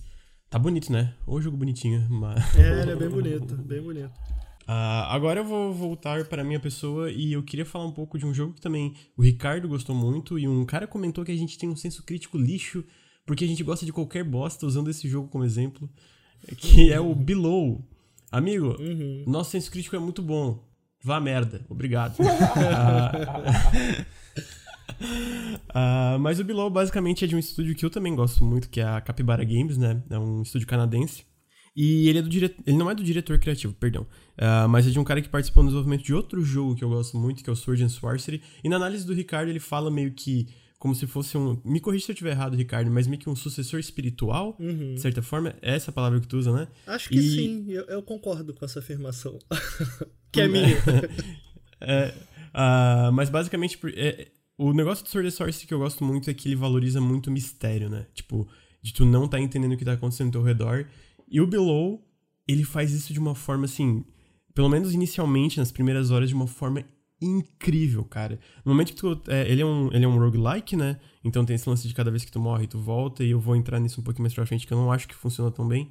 Uh, mas a parte de exploração dele, de descobrimento de mundo no começo, ele é incrível, porque tu não tem nada de tutorial. E tudo que tu descobre é meio que testando, só que. Uh, quer ver um exemplo? Que para mim foi um negócio de, cara, é, é aquele lance de ensinar o jogador através do que, que tá ao redor dele. No momento tu chega num, numa poça assim, meio que um laguinho, e tem uns peixes andando nesse laguinho e tu tem que comer nesse jogo, né? Então tem uma lança perto desses peixes, e dependendo do comando que tu usa, é, tem um comando de ataque. Só que se tu usa esse comando, e eu acho que é isso, se tu usa esse comando quando tu tá na água, ele em vez de atacar ou fazer o, o, segurar para atacar, ele levanta a lança para tentar pegar um peixe. Então foi um negócio que eu, eu testei pensando, cara, será que dá para pegar peixe? Deixa eu testar os comandos aqui. E aí eu vi que dava. Então, são, pelo menos nas primeiras horas, são constantemente essas pequenas descobertas que são muito legais, porque elas funcionam muito bem em todo o flow do jogo de sobrevivência, de alimento, se alimentar e de ter que cuidar de tudo. Mano, as primeiras horas de estar descendo, né, as cavernas de Below, é, é incrível, assim, realmente são poucos jogos que me passaram essa sensação de descobrimento de uma forma tão legal. De eu realmente sentir que eu tava descobrindo aquilo e não um tutorial tava mostrando aquilo para mim. Eu não sei se o Ricardo concorda. Eu acho que concorda pela análise dele Cara, nas spoilers. Então, é, eu não acho que o que vai ficar comigo, o Below tá em sexto na minha lista, na frente de Monster Hunter World.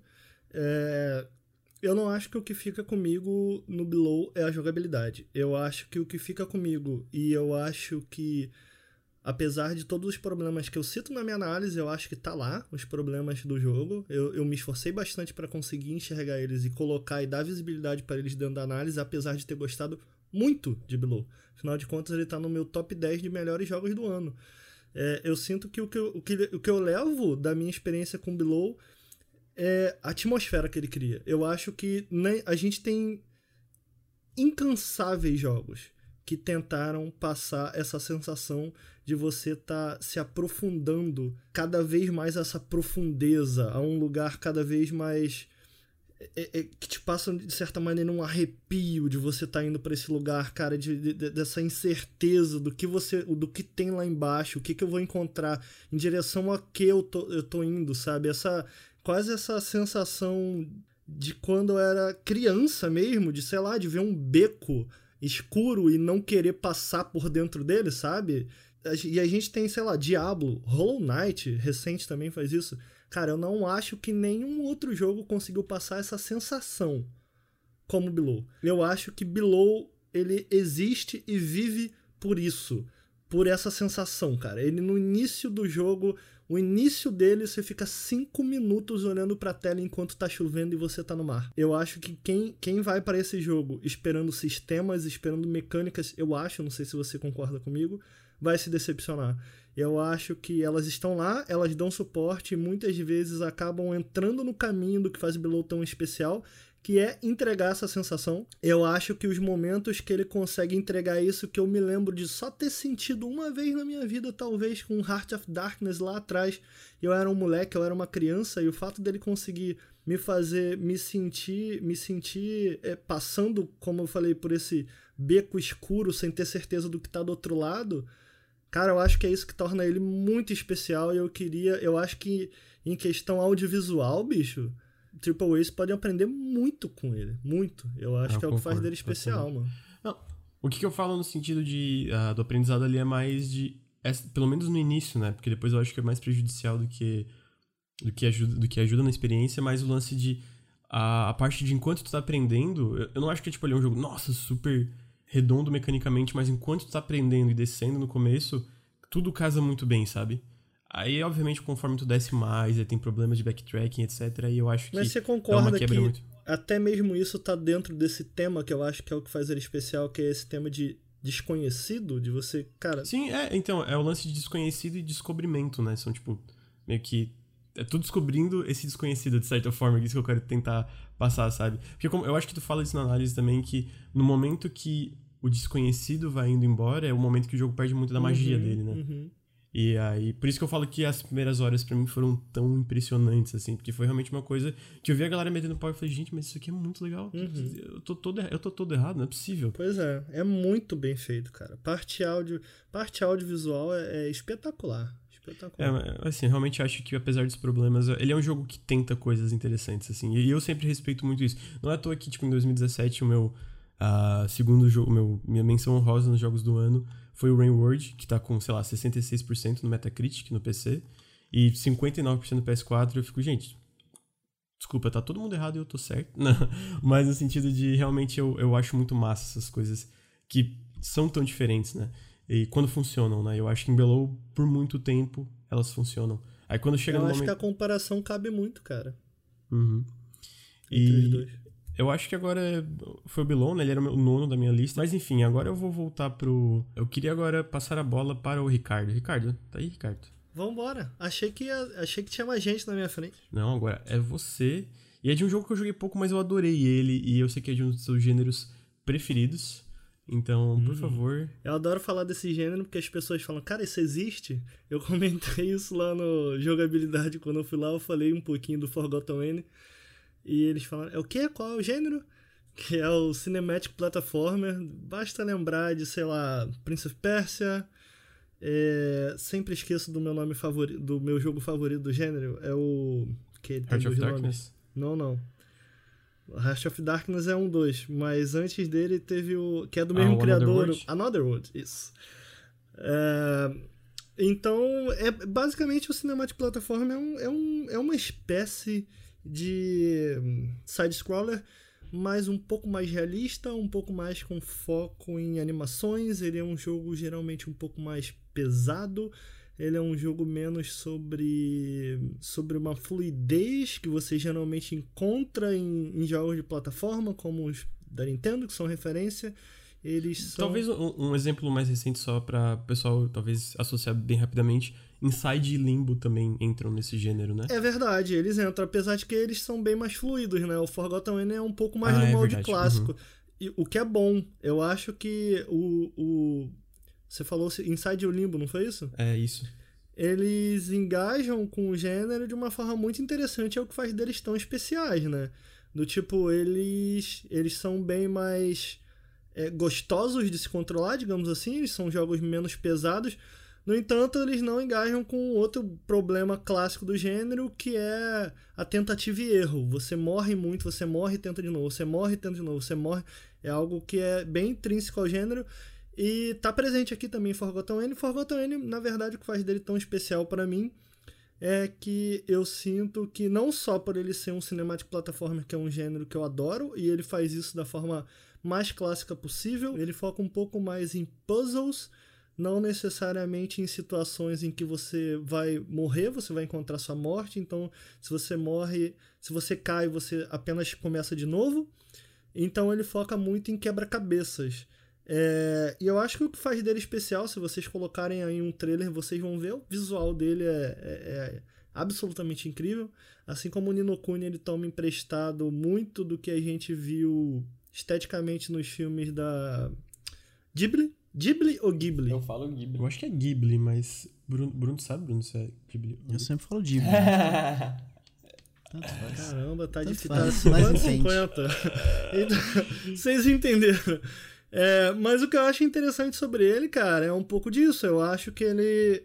Aquilo que eu citei ainda nesse cast sobre Nino Kuni, eu sinto que ele incorpora esse elemento, mas ele não deixa de lado outra coisa que faz dele tão interessante, que é, de certa maneira, a política que vem com ele, é, as visões de mundo que vem com ele. Então, é, eu acho que é isso que faz de Forgotten muito especial. Bicho, eu só queria que vocês dessem uma chance para esse jogo, cara. É, é porque eu fui para ele é, é, sem saber, sem ter noção nenhuma do que ia acontecer. É uma história muito bem contada, afinal de contas, os Cinematic Platforms têm, de certa maneira, essa característica é, é, de ter uma história interessante. É uma história muito bem contada. É um plataformer um pouco. Se você for esperando um plataforma, é um plataforma um pouco pesado demais mas vocês vão encontrar personagens muito legais, uma história muito interessante e um jogo absolutamente lindo, talvez um dos mais bonitos que eu joguei esse ano. Com certeza Pô, também tá não conhecia esse nome desse gênero e por acaso é um dos meus gêneros é favoritos, sem, sem é, eu saber. É Forgotten N, não é, é Forgotten. Forgotten. É Forgotten. Eu não sei porque eles fizeram isso. É bizarro, né? É, então, eu, eu sou. Eu, eu trago, trago às pessoas o cinemático plataforma. Todo mundo tem que conhecer esse gênero aí, que é maravilhoso é o, demais. É o evangelista, né? Ele é... traz a palavra. É, eu já. É, pois é, eu já, eu já, eu sempre gostei dos jogos Heart of Darkness e Another World e Flashback são talvez os os uhum. meus três jogos favoritos da história. Pô, cara, vai fundo, bicho. Acho que você vai gostar de Forgotten Eu fiquei interessado agora. Eu também não imaginava. Eu achava que era só um plataformer tradicional. Agora eu vou, vou puxar para mim, porque eu gosto de, estar nos holofotes. Uh, eu, eu, queria falar um pouquinho. Como eu falei, a gente tentou alguns jogos meio tão os mesmos na, na lista, mas também tentar trazer outras coisas que a gente não conseguiu falar esse ano. E tem um jogo que eu adorei, que na verdade eu adoro o estúdio, né? Que é a Manita Design, que é o pessoal do Machinarium, que é o jogo mais popular deles. E o jogo é o Chuchel. Eu não sei como pronuncia isso, mas eu acho que é assim. C-H-O-C-H-E-L. Basicamente é um. É, que jogo bom. Ele é muito bom. É, é, cara, ele é muito descompromissado. Eu acho isso muito legal.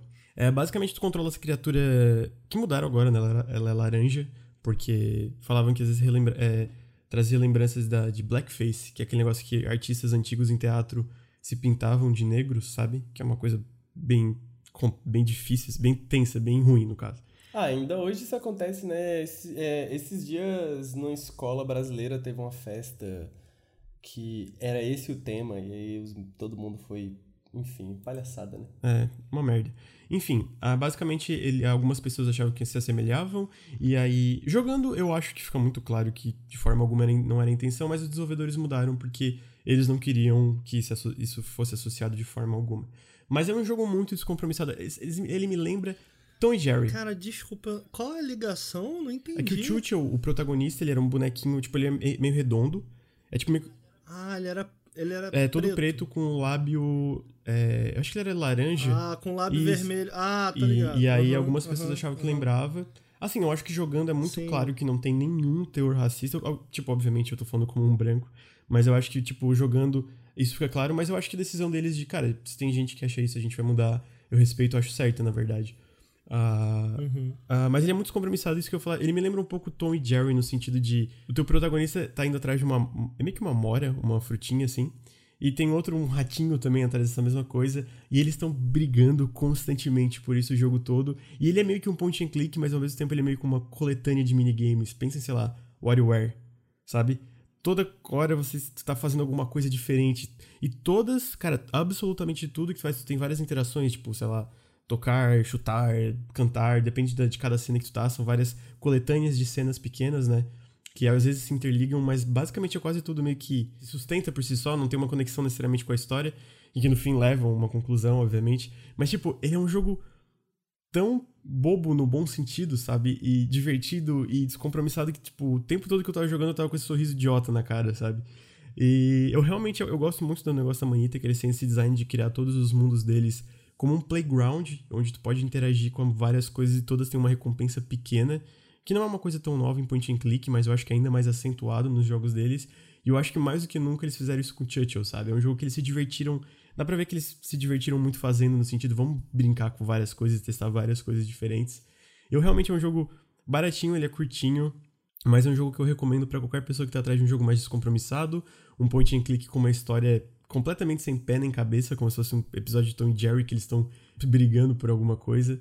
É sério, é muito legal. Eu adoro esse jogo, por isso que eu diria que ele entrou no meu top 10, foi em oitavo. Uh, e eu recomendo ele muito facilmente. Interessei, parece legal. É bem legal, é bem bobinho. Eu acho que eu tenho ele no Steam se quiser jogar no Share. Ah, verdade. Ele é curtinho, ele é bem legal. Agora eu vou para o menino da voz de veludo, o Bruno. Olá. Olha essa voz, cara. Pô, esse é fácil, hein? Esse jogo é fácil, esse jogo todo mundo ama. A internet inteira ama. Todo mundo ama. É, não tem como odiar. A gente fez um vídeo e todo mundo concordou. É, ninguém em defesa xingou, dele. Ninguém xingou. Ai, meu Deus, não. É agora, esse, esse momento tá chegando. Tá hora dos piratinhas. cara, não sei nem o que falar desse jogo. É maravilhoso. É, é, eu acho que é essencial que se jogue com amigos, né? Ele não é um jogo muito divertido de passar, sei lá, 30 minutos entre uma ilha e outra sozinho. Tipo, apesar que pode ser um pouco reflexivo, mas enfim. ele é bem interessante para jogar com amigos e apesar da simplicidade, acho que apesar não, principalmente por causa da simplicidade dele de, de tipo essas quests, essas ideias de, de, de ter que, ah, sei lá, ir na ilha buscar um tesourinho, tal, tal, tal. Mas a forma como ele te solta né? Ele meio que solta você no mar e, olha, chama os amigos e se divirtam, saca? É um seja um pirata, tipo, brigue com os outros ou ajude os outros ou tipo ele te dá essa liberdade, ele te obriga a fazer certas atividades, tipo baixar a vela, subir a vela, puxar a âncora, olhar, olhar a bússola, tipo, são atividades que organicamente fazem com que você se comunique com os seus amigos, então tu tem essa interação orgânica mesmo do, do cooperativo, sem ter que obrigar você a ter mecânicas na tua cara ali, dizendo, ó, oh, você precisa fazer isso com o seu amiguinho, aperte A, B, Kick Time Event, enfim. Então ele meio que solta você e seus amigos em um mundo grande, divertido e que às vezes dá uns problemas muito engraçados e vale muito a pena, é divertidíssimo. É, eu sinto o Sea of Thieves na minha na minha lista tá em quarto. Merecido. É... Polêmica, nossa, senso crítico. Eu gostei muito de Sea of Thieves. Eu acho que a internet tem tanta dificuldade em entender por que uma pessoa gostaria de Sea of Thieves, porque a parte mais interessante de Sea of Thieves não acontece na tela, acontece fora dela. E eu acho que é isso que eu tento argumentar no meu vídeo. É, eu gosto muito em termos de design, eu acho que é um jogo que não existe outro é, minimamente parecido. Eu acho que é um uhum. jogo muito único. É, mas eu sinto que dentro disso que eu tô falando, da história que acontece fora dela, é como ele te incentiva e ele te dá a oportunidade de. É quase obrigatório, cara.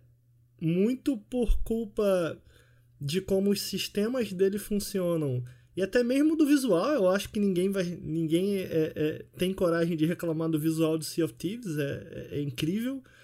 É, especialmente a água, o mar, é, é, muito impressionante, mas ele, ele, ele te incentiva de uma forma muito interessante nesse, nessa, nesse roleplay, digamos assim. Acontecem coisas em Sea of Thieves que é, é, eu vejo em jogos online que muitas vezes estão mais preocupados em colocar duas pessoas se enfrentando de alguma forma, muitas vezes duas pessoas cooperando, mas cada um jogando o seu próprio jogo. Uhum. E aí, talvez, para exemplificar melhor, eu trago Monster Hunter World, por exemplo, em que cada um tá jogando o seu próprio jogo de optimização, cada um tá focando em uma parte do monstro. O que funciona lá. E eu acho que o que fu funciona aqui no Sea of Thieves é exatamente o que ele faz o oposto. Como sem comunicação esse jogo não é nada, sem voz esse jogo nem nada, sem a história que está sendo contada fora da tela, esse jogo realmente não é nada. Então eu sinto que a dificuldade da internet em entender que é, muita gente pode. Cara, esse foi sem dúvida o jogo mais divertido que eu joguei no ano sabe? É, muito porque diversão não é, a, é, não é a única coisa que eu procuro em um jogo. Mas diversão por diversão, Sea of Thieves foi o jogo mais divertido que eu joguei esse ano com vocês com facilidade. É, muito por conta disso, eu vi um clipe recentemente, cara, que para mim resume muito a preciosidade desse jogo. Que um streamer ele tava jogando e ele se escondeu é, numa, na parte de baixo do barco e ele encontrou duas crianças jogando. E enquanto ele jogava, ele ficou fingindo ser um monstro dentro do barco. E as duas crianças, elas começam a brigar, cara. De tipo, é você que tá fazendo esse barulho e elas começam a ficar assustadas. Aí tem uma hora que elas vão pra ilha e ele, em vez de, sei lá, matar elas ou atrapalhar elas, ele pega vários baús e coloca. Aí elas ficam: Meu Deus, quem colocou esses baús aqui? cara, é, é precioso demais. Então, é meio que isso, é essa história que é construída em conjunto, sabe? E como Sea of Thieves ele quase te incentiva é, é, é, com regras com regras que não necessariamente estão lá, com essas regras implícitas que eu comento um pouco no meu, no meu vídeo, sei lá, tipo o poker, em que ele te. em que há essa regra. Mentir não está na regra do poker, mas ela existe, ela tá lá, ela é quase uma prática obrigatória. Então eu sinto que Sea of Thieves faz isso, cara. Cara, que outro jogo faz isso, bicho, sabe? Ele te incentiva a você ser um pirata, sabe? Quantas vezes eu eu lembro de uma história em que a gente estava jogando junto em que a gente ficou amigo de uma outra tripulação, mas a gente estava com medo que eles traíssem a gente, então eu escondido entrei no barco deles e roubei toda a bala deles. Então, mesmo que eles quisessem atirar na gente, eles não poderiam. Então, cara, é esse tipo de interação que eu acho que faz de Sea of Thieves tão especial. E eu acho que, cara, eu sigo. Eu nunca joguei um jogo como Sea of Thieves, assim. É muito incrível mesmo. Eu acho que é um design. Eu acho que a Rare faz isso muito bem com os jogos dela. É um design bem único. Às vezes É, então, é bom, eu concordo com tudo que vocês falaram. É porque uhum. eu concordo que ele tem problemas, certo? Eu acho que ah, não, todo mundo consegue enxergar e todo mundo falou sobre os problemas de Sea of Thieves. Eu acho que ele precisa de mais conteúdo, assim como No Man's Sky, que é um jogo que eu também gosto, saiu lá atrás em que eu argumento muito que No Man's Sky precisa apenas de mais No Man's Sky, ou seja, de mais variedade. De, do, ele precisa do que ele faz em maior quantidade. É, eu acho que é o caso também em Sea of Thieves, mas ainda, apesar disso é, eu acho que ele tem uma. O core dele é muito especial. Não, eu concordo, eu concordo. E agora eu vou passar para o Henrique, que na verdade é um jogo que eu joguei pouco, mas eu gostei muito do que eu joguei. É design minimalista, né? Que eu acho que é o que esse jogo faz. Então, Henrique, você poderia falar do seu jogo? Into the Breach foi um dos melhores surpresas do ano passado para mim.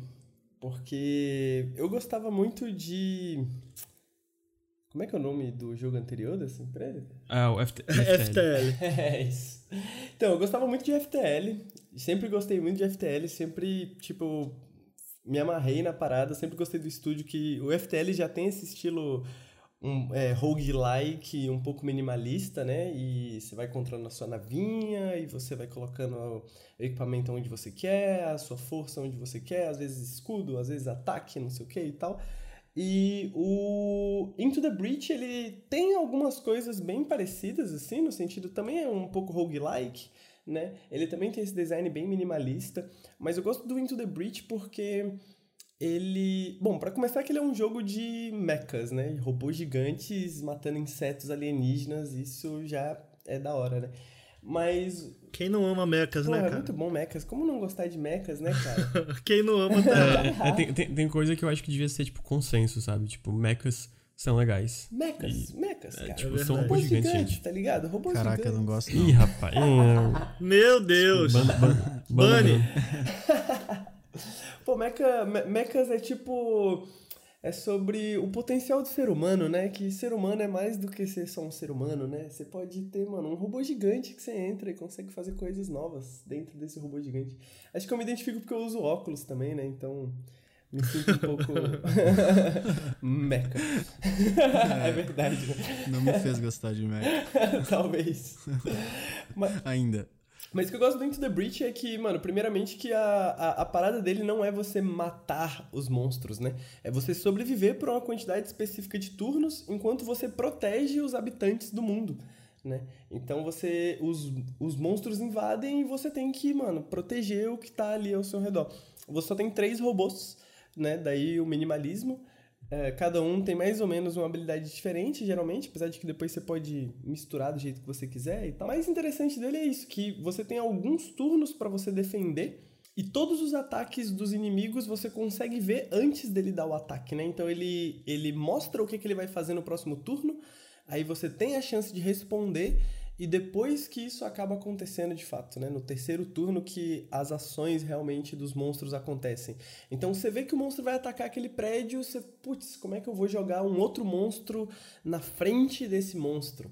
Ou então, como que eu vou pegar esse monstro e mudar ele de local, né? Ou então, no, no último caso, será que eu consigo colocar um mecha na frente do prédio para que o mecha leve o dano? Ao invés do, do, do prédio, né? Então são todas essas pequenas decisões assim que você tem que tomar o tempo inteiro que não são como que eu vou matar esse monstro, é mais como que eu vou alcançar esse objetivo. Matar o monstro é uma, uma, uma segundo, um objetivo secundário, né?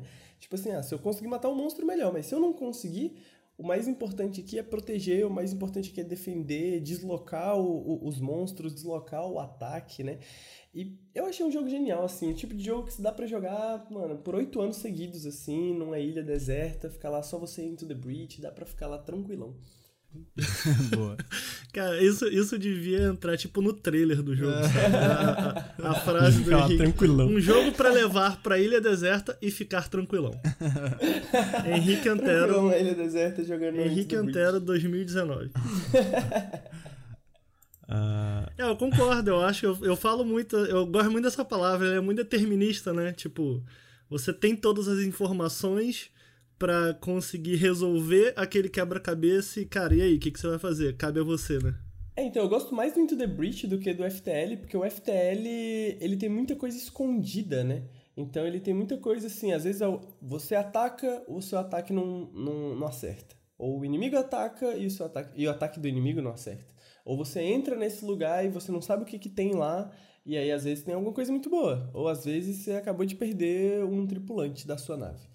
Tá ligado? Então ele tem esses pequenos mistérios que é bem interessante no sentido de que cria, às vezes, umas histórias muito interessantes. Você tá ali para morrer e aí o cara errou o ataque e você conseguiu voltar e, e ganhar do, do inimigo e tal. Então cria esses momentos interessantes, mas cria também um estresse muito grande, né? Porque você quer fazer alguma coisa e às vezes você simplesmente não tá conseguindo porque a sorte não tá do seu lado hoje. E o Into the Breach ele é bem determinista, né? Como o Ricardo falou, tipo, ele mostra tudo o que vai acontecer, você tem a chance de responder, e se você não conseguiu, você já sabe que você errou, se você conseguiu, você já sabe que você acertou, não tem muitas surpresas, né? E, e, e nisso ele me lembra muito, sei lá, um jogo de xadrez, um jogo de um, a minha dúvida, Henrique, quando eu ouço falar desse jogo, que eu joguei ele pouco, eu, não, eu joguei ele durante duas horas, mais ou menos, eu consegui entender o que ele faz e o que é especial no sistema de combate dele, mas por que as pessoas jogam tantas horas desse jogo? O que, o que, tem nele para você não...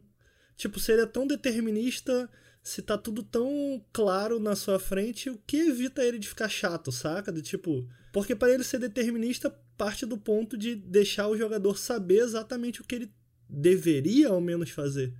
O que, que evita que ele ficar chato? Faz sentido isso que eu tô falando? Fa faz sim, eu, eu, entendo porque eu, eu, senti um pouco isso, assim, é, é, dá para entender como ele pode ficar cansativo de certo ponto, assim, uh, mas por isso que eu gosto tanto da comparação com xadrez, né? Tipo assim, xadrez é um jogo que é extremamente determinista e, uh, e não tem novidades, né? Não tem um patch não tem xadrez 2. Mas é, mas aí você tem um oponente, né? A graça é essa, essa disputa entre uma pessoa e outra. É, eu, eu, também, mas eu diria que, tipo assim, eu comparo no xadrez nesse sentido, no sentido de que uh, naquele pequeno universo estratégico existem muitas possibilidades né? Então, você pode fazer algo agora e você pode conseguir completar a missão, mas você fica com isso na cabeça: será que eu consigo fazer isso de uma maneira mais eficiente? Será que eu consigo fazer isso com menos movimentos? Será que eu consigo fazer isso de, de uma forma diferente, né? E apesar de ser praticamente inteiro determinista, né, ele tem algumas coisinhas pequenas que são aleatórias no sentido de que Uh, cada turno aparecem monstros novos, né? E você não sabe onde os monstros vão aparecer. Bom, ele avisa, né? Onde o monstro vai aparecer. E aí depois o monstro aparece. Mas uhum. aonde esse aviso vai aparecer, você não tem, você não tem como saber, né? Então tem que se adaptar, que... então. Né? Exato, você tem que ser, você tem que se adaptar, você tem que ser versátil. E além disso, ele tem muitos robôs diferentes, né? Então, uhum. você começa com três, mas eu acho que se eu não me engano, no total deve dar mais de 20 robôs, assim, porque são umas 8 equipes, 9 equipes, 10 equipes, cada equipe com 3 robôs.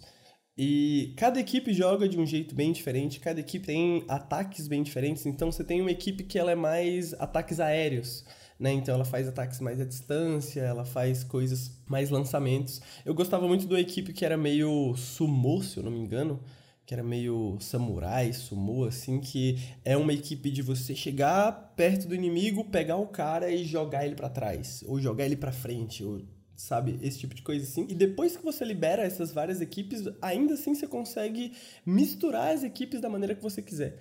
Então você pode tentar fazer esses vários desafios que é, você mesmo vai se colocando, ou então os desafios dos achievements, né? Que tem vários desafios que você consegue achievements dentro do jogo, e esses achievements são o que você usa para liberar novas equipes. É, essa, ainda, ele, ele, apesar de ser bem determinista, ele tem um aspecto de progressão, né? Ele tem essa variedade de, de robôs, variedade de habilidades, mas é sempre dentro desses sistemas básicos que nunca mudam né? Então, mesmo que você vai jogar com uma nova equipe, o jogo não mudou inteiramente, né? Só um, um pouco a, o, seu, o tipo de estratégia que você vai utilizar, as regras continuam as mesmas, né? Eu acho que uma das outras coisas que motiva a galera a continuar jogando tanto é porque com o tempo ele se torna um ambiente muito confortável também, né? Como você conhece as regras, não tem muitas surpresas e tal, tal, tal, é quase relaxante, né? Quase meditativo você ficar jogando esse joguinho de estratégia, porque você tem consciência da sua habilidade, você tem consciência do que você consegue fazer e agora você está aqui se testando e se desafiando o tempo inteiro, né? como o pessoal pega, sei lá, livro de xadrez e fica fazendo vários exercícios, né? Qual que é o movimento que, a, que, que as peças brancas podem tomar aqui para fazer um checkmate em três jogadas, né? Então, esse tipo de, de... Por isso que eu comparo tanto com xadrez, né, também, porque acho que me lembra muito essa coisa que as pessoas gostam de fazer exercícios de xadrez né? De você ficar só se exercitando ali, exercitando a sua habilidade num ambiente confortável, onde as regras não mudam muito, onde você consegue prever o que, que o seu oponente vai fazer, né?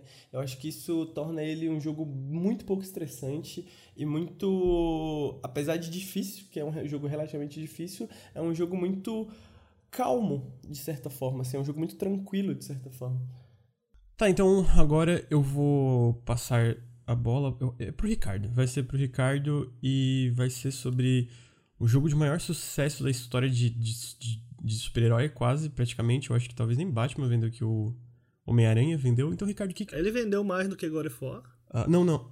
Acho que vendeu. No, no mesmo período de lançamento, vendeu. Não, mas total, até onde a gente. É, ah, não, total até é agora. difícil de comparar, porque a época é, é diferente. Né? Porque, é, mas, inicialmente, no lançamento, o Homem-Aranha vendeu mais. Eu acho que foi o, o, o exclusivo de, de, PS4 de maior sucesso da história do console.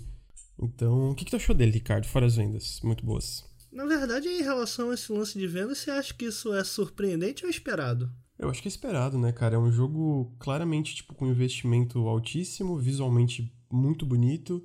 Tinha, de certa forma, alguma coisa que a gente falou sobre aquele negócio de consenso de se ia ser bom ou não. Tipo, todo mundo esperava que ia ser um jogo, um jogo bom, né? Porque as demos eram muito legais e tal.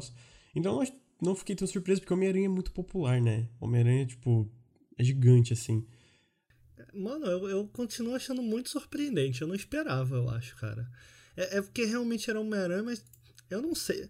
Tomara que isso comece uma tradição, eu acho, cara. Eu gosto muito de Spider-Man. Eu acho que eu gosto muito porque eu sinto que a Insomnia, que estava muito confortável nesse jogo, eu acho que eles entregaram o jogo na mão certa.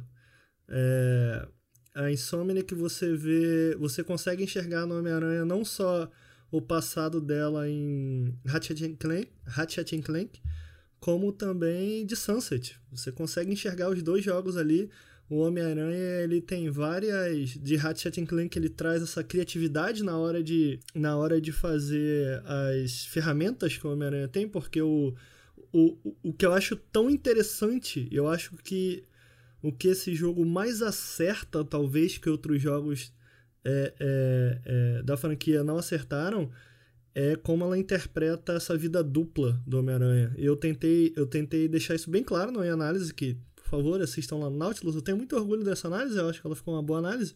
Eu acho que ele acerta muito nessa vida dupla. Homem-Aranha foi, durante a minha adolescência, o quadrinho que eu mais lia, assim. Até hoje é o único que eu tenho algum interesse. Eu nem sei dizer exatamente porquê, porque eu acho que as histórias que mais me marcaram em quadrinho que eu li até hoje foram dos X-Men, do Batman.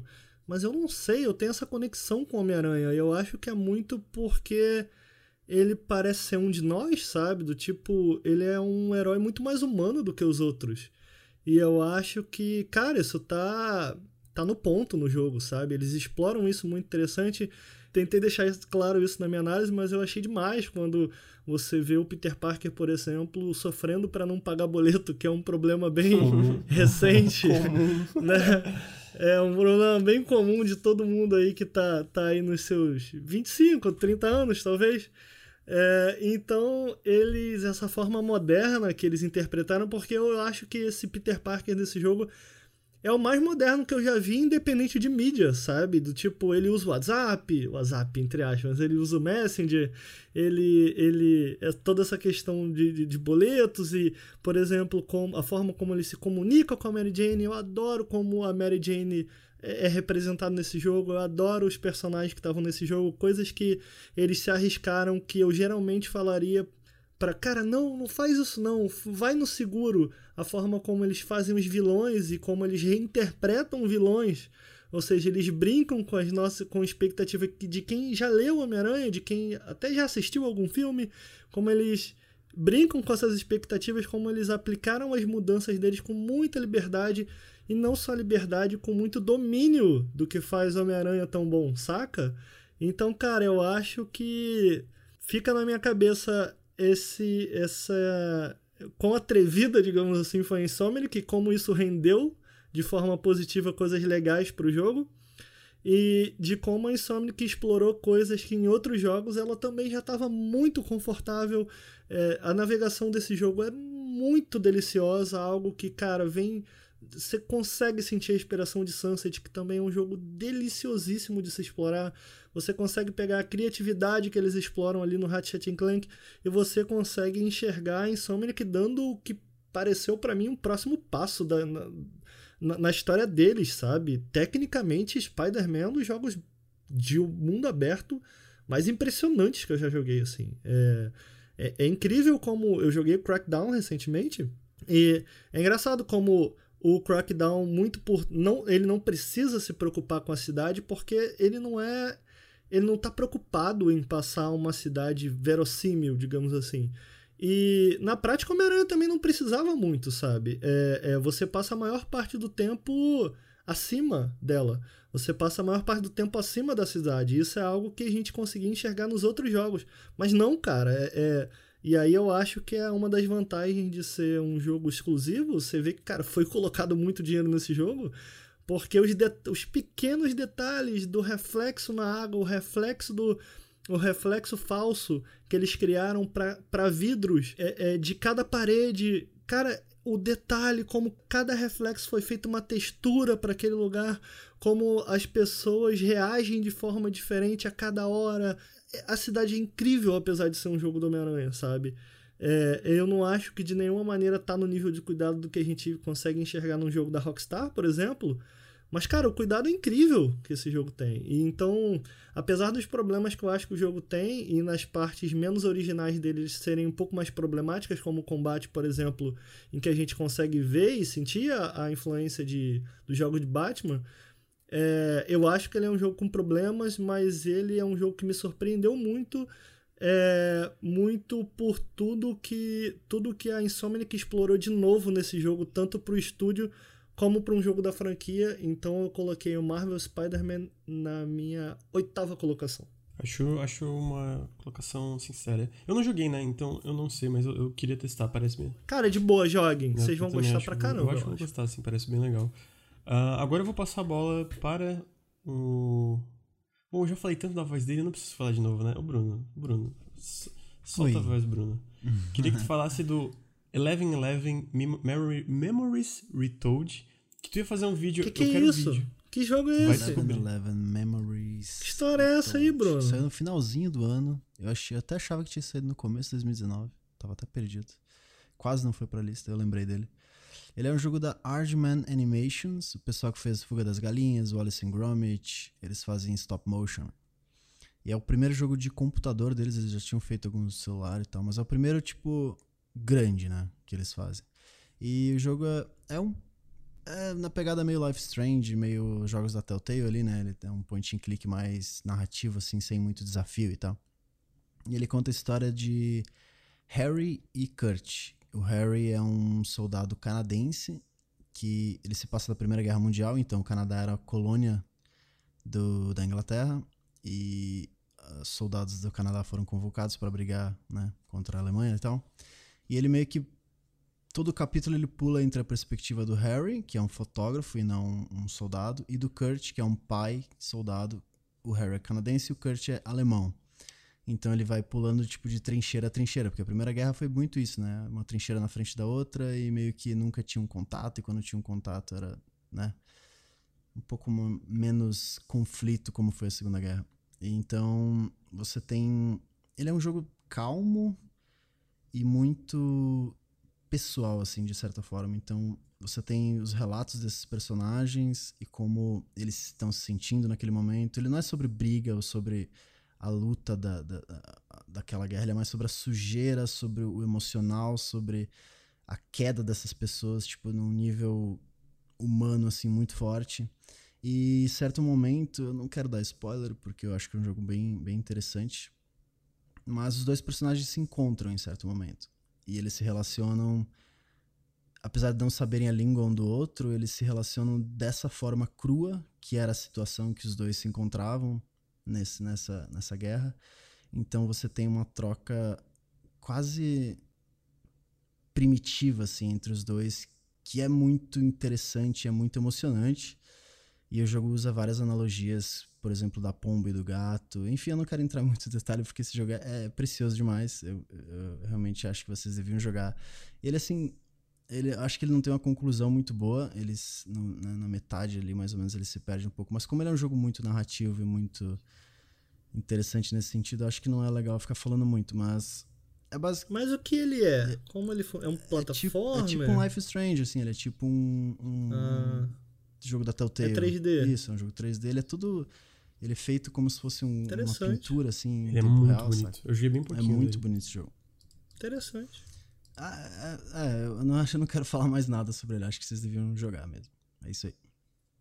Uh, agora eu queria falar para o Henrique, você, o que, que você, você poderia dizer o seu, sobre o seu próximo jogo que a gente analisou no canal também, foi o Bruno, mas Podia falar dele para mim? Dead Cells. Dead Cells também foi um dos meus jogos favoritos do ano passado, porque eu gosto muito de. Uh, eu gosto muito de roguelikes, de maneira geral. Uh, tipo, sou muito fã de Spelunk, né? E principalmente esses roguelikes de plataforma, né? E Dead Cells, ele tem algumas características próprias, assim, que eu acho que leva ele para um patamar além da maioria dos outros jogos roguelikes que eu joguei no ano passado, né? Teve Cave Blazers, por exemplo, que é muito bom, mas o Dead Cells ele tem essa variedade muito grande de magias, essa variedade muito grande de armas, e cada arma funciona de um jeito bem diferente também. Então, uh, por conta disso, você vai. E, e e essas armas você vai comprando, né? Então no começo você tem uma variedade pequena de armas que você pode encontrar aleatoriamente. Depois você tem muitas armas que você consegue encontrar. E conforme você vai encontrando, você vai montando a sua estratégia, né? Então, às vezes você encontra uma magia que sinergiza muito bem com uma certa arma. E por conta disso, você, mano, quer usar aquela arma, né? Porque, por exemplo, eu gostava muito de usar uh, magias que congelavam e armas mais rápidas, né? Porque você conseguia atacar e sair e se mover enquanto o cara tava congelado ali ainda. Então, dos roguelikes de plataforma, assim, foi um dos melhores que eu joguei nos últimos anos. É muito, muito, muito é, bom. Eu, eu, imagino que o Bruno também tem uma opinião sobre isso, que ele tá bem em cima da tua lista. Uhum, é, foi um dos jogos mais divertidos que eu joguei esse ano e um dos mais viciantes, assim, porque, como o Henrique falou, ele tem uma variedade muito grande e ele tem uma. Ele te obriga a usar as armas, de certa forma. Porque, como ele é roguelike, nunca é igual, né? Então, você meio que. O que aparecer na sua frente, você vai ter que usar. Então, ah, tem uma lança só, então eu vou ter que usar a lança, porque não tem outra coisa. Então, ele meio que vai, tipo. Você vai aprendendo as diferentes formas de, de, de, de lutar, e ele. O foco dele é muito em ação, muito mais do que qualquer outro roguelike Metroidvania desse tipo. Então, o fato de você aprender a usar todas as armas e você saber lidar com as situações conforme o que você tem e não, ah, eu só vou jogar com a espada porque eu gosto de jogar com a espada, porque eu sei jogar melhor com a espada. Não, você sai de situações, tipo, muito diferentes a cada partida que você joga porque você tem tantas escolhas diferentes assim. E ele tem um ritmo fantástico. Se você jogar, tipo, umas 10 horas até pegar aquela aquela manha, de certa forma, de você pegar o ritmo e a velocidade, você e ele te, incentiva a sempre correr, porque ele tem um timerzinho no canto da tela, e quanto mais rápido você for, mais bônus você vai ganhar na próxima fase que você passar. Então ele meio que. Cara, o risco e a recompensa, né? Quanto mais risco você tomar, maior a recompensa que você tem. Então, depois de um certo tempo, você tá tão masterizado naquilo que é, é, um, é um ritmo frenético, assim, cara, incomparável com, com muitos jogos por aí. Porque eu me via, tipo, vidrado naquilo, saca? Eu tava num ritmo tão frenético que eu não conseguia parar de jeito nenhum de jogar isso. Por hora, por 30 horas, por exemplo. E é uma coisa muito difícil para de acontecer comigo, que eu jogo muito pouco. Então, lógico que depois de um tempo você né, acabou o jogo já várias vezes, ele tem níveis de dificuldades a mais conforme você termina, derrota o último boss e vai criando outros tipos de inimigos em áreas diferentes e tal. Mas essa mudança meio que ele perde um pouco desse charme, né? Então você vai se acostumando com tudo aquilo e o ritmo do jogo vai lentamente morrendo, mas as horas que eu passei com ele foram tipo, excepcionais. É, eu, por exemplo, não consegui fechar, então eu consigo jogar ainda o resto do ano inteiro. Ah, então eu vou pegar o embalo de você falando, Bruno. Eu queria perguntar da sua sexta posição, que é o, no meu caso foi a minha segunda, né? Foi a minha menção honrosa. Eu acho que, tipo, incrível esse jogo. Eu acho realmente, pô, ficou muito marcado na minha memória. Eu quero jogar de novo, que é o God of War. Então, o que, que tu achou? É, nossa, cara, é, é muito foda essa música, velho. Meu Deus do céu. Ah, cara, eu acho que a gente já falou tanto desse jogo, mas, assim, eu nunca fui fã. Na verdade, eu sempre desgostei de God of War. Eu nunca gostei muito dessa ideia uh, brucutu de ser pancadaria. Eu nunca gostei muito desse tipo de jogo de ação. Então, quando eu vi essa pegada mais humanizada do Kratos, eu ok, eu vou dar uma chance. E ainda bem que eu dei uma chance, porque esse jogo é incrível. Eu acho que não tem muito o que falar sobre. Tecnicamente, ele é impecável, esteticamente, ele é lindo. A, a forma como ele muda a mitologia nórdica e refresca a mitologia nórdica é incrível. E o combate dele, acho que o Ricardo tem muito mais propriedade para falar disso. E, cara, é indispensável agora. Eu vou, eu vou dizer uma coisa que eu não gosto Uh, mas que eu acho que, assim, enquanto God of War se foca na jornada mais íntima dos dois, ele é muito bom. Mas ele meio que, tipo, a lógica é meio que ser uma aventura entre pai e filho, sabe? Uma coisa mais íntima, que eles estão meio que ignorando as consequências da, da, das atitudes e guerras dos deuses e grandiosidades ao redor deles, e de repente eles estão bem no meio disso tudo, sabe? E nisso eu acho que. Eu, eu entendo, ainda mais no ponto de vista mecânico, né? É, dos chefes e tal. Eu vi um filme chamado Máquia, e nesse filme a lógica é parecida. É sobre, sobre família, sobre. Uh, é, como é que chama o lance de ser um pai, né? Você, tipo, descobrir como ser um pai, nesse caso, uma mãe. Uh, e também tem divindades e coisas é, míticas ao redor deles. Só que eu acho que, obviamente, é por ser um filme, né? Por ser uma animação, isso é muito mais fácil. Mas realmente, tudo isso, essa parte que tá acontecendo ao redor dele, de guerras e de criaturas míticas, fica realmente de plano de, plano de fundo, sabe? E no, no God of War eu acho que isso toma muito toma muito holofote às vezes. Ah, e eu queria que eles tentassem, tipo, botar isso menos holofote, focar mais na relação entre pai e filho. Mas ainda assim, é um jogo que eu considero impecável. E, cara, muito, muito incrível. Tem momentos que sim, eu acho que ele dá uma balançada ali, mas no final. Meu, aquela cena do final que eu não vou falar, mas que eles veem aquele, daquela, daquela visão deles, né, assim, do lugar onde eles estão. É, nossa, ficou na minha mente até hoje. Eu assim, amo sabe? o final desse jogo. Se o final eu desse também... jogo não tivesse sido feito do, da forma que ele é, talvez ele nem estivesse no meu top, top 3. Cara, God of War, vamos lá. Bicho, God of War, falando da trilogia antiga, foi um jogo que me definiu por, muito, por muitos anos. Me definiu. Eu me via, eu me via naquele personagem de alguma maneira. E eu sei que isso não é bom. Então, eu queria falar um pouco sobre isso. É, o que eu achava interessante no Kratos lá atrás, e eu acho que. E eu acho não, tenho certeza que ele é um personagem muito problemático, é que ele. Eu, eu me via naquele personagem muito porque o meu passado era um pouco feito de coisas muito problemáticas. É, eu já comentei isso, talvez não em podcast, mas algumas vezes em lives. É, eu nasci fui criado em Campo Grande, que é a zona oeste do Rio de Janeiro, é uma área de periferia no Rio de Janeiro. É, eu estudei a minha vida inteira em um colégio público e durante muito tempo, ainda que eu sempre. Eu, eu sempre joguei RPG, eu sempre joguei videogame, enfim. Sempre fui um pouco mais nerd, digamos assim. Mas no colégio eu era uma pessoa muito diferente, eu sempre fui uma pessoa muito diferente. Então, cara, eu fazia muita besteira no colégio é, eu era o. Você pode considerar que eu era o valentão do colégio, porque ou, é, ou eu era aquilo ali ou eu era esmagado. Ou eu ia ser o nerd que ia sofrer a violência. Então, era eu quem é, permeava a violência de certa maneira.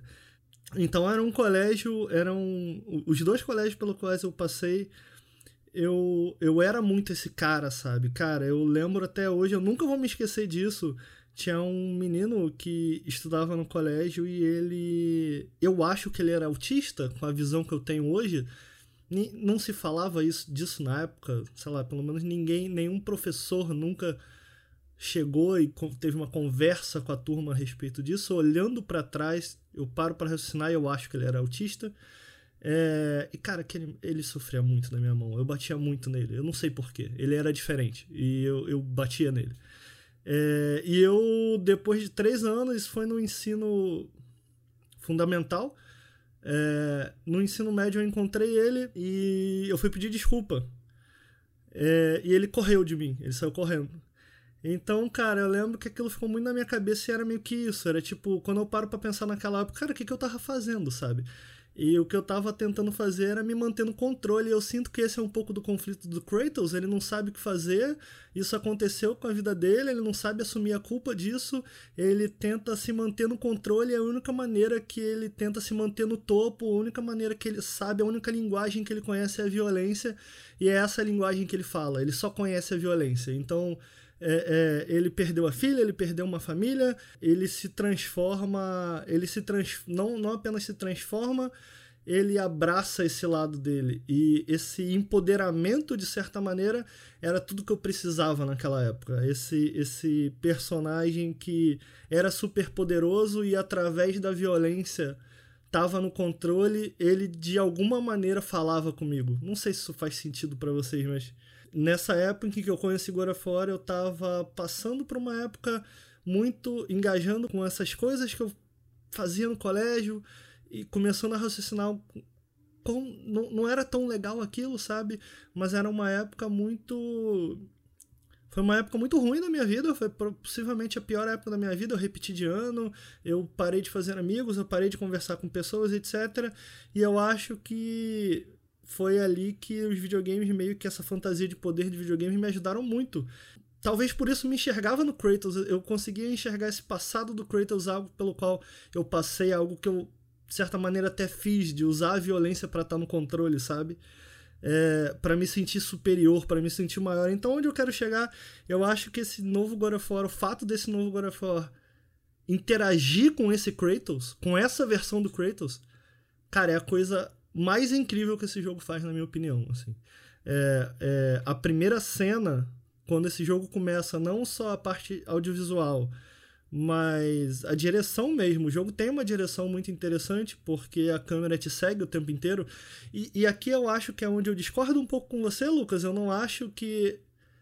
E olha que eu nem amo tanto God of War, talvez, apesar dele estar em terceiro aqui na minha lista por razões que eu vou chegar lá mas eu sinto que ele é bem focado de certa maneira. Eu acho que o fato da câmera acompanhar o tempo inteiro o Kratos e o Atreus é, é, é, nunca sair, a câmera nunca sai de perto deles, a câmera tá sempre com eles.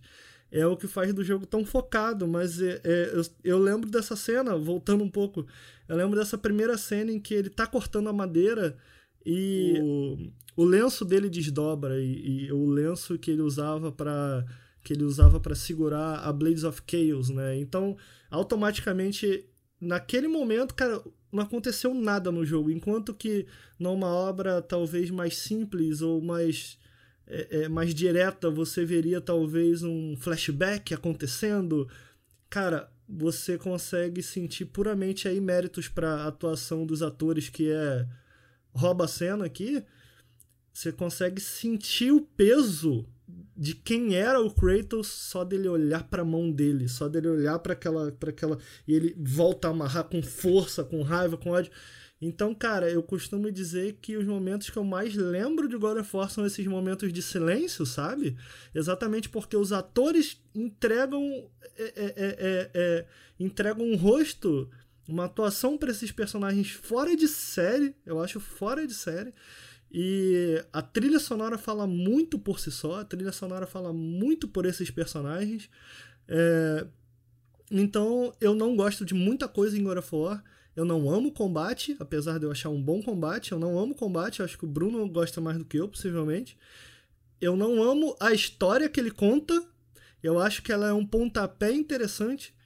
É... mas eu amo como esse jogo engaja com a franquia eu amo o que esse jogo tem a dizer, mesmo nos seus momentos de silêncio.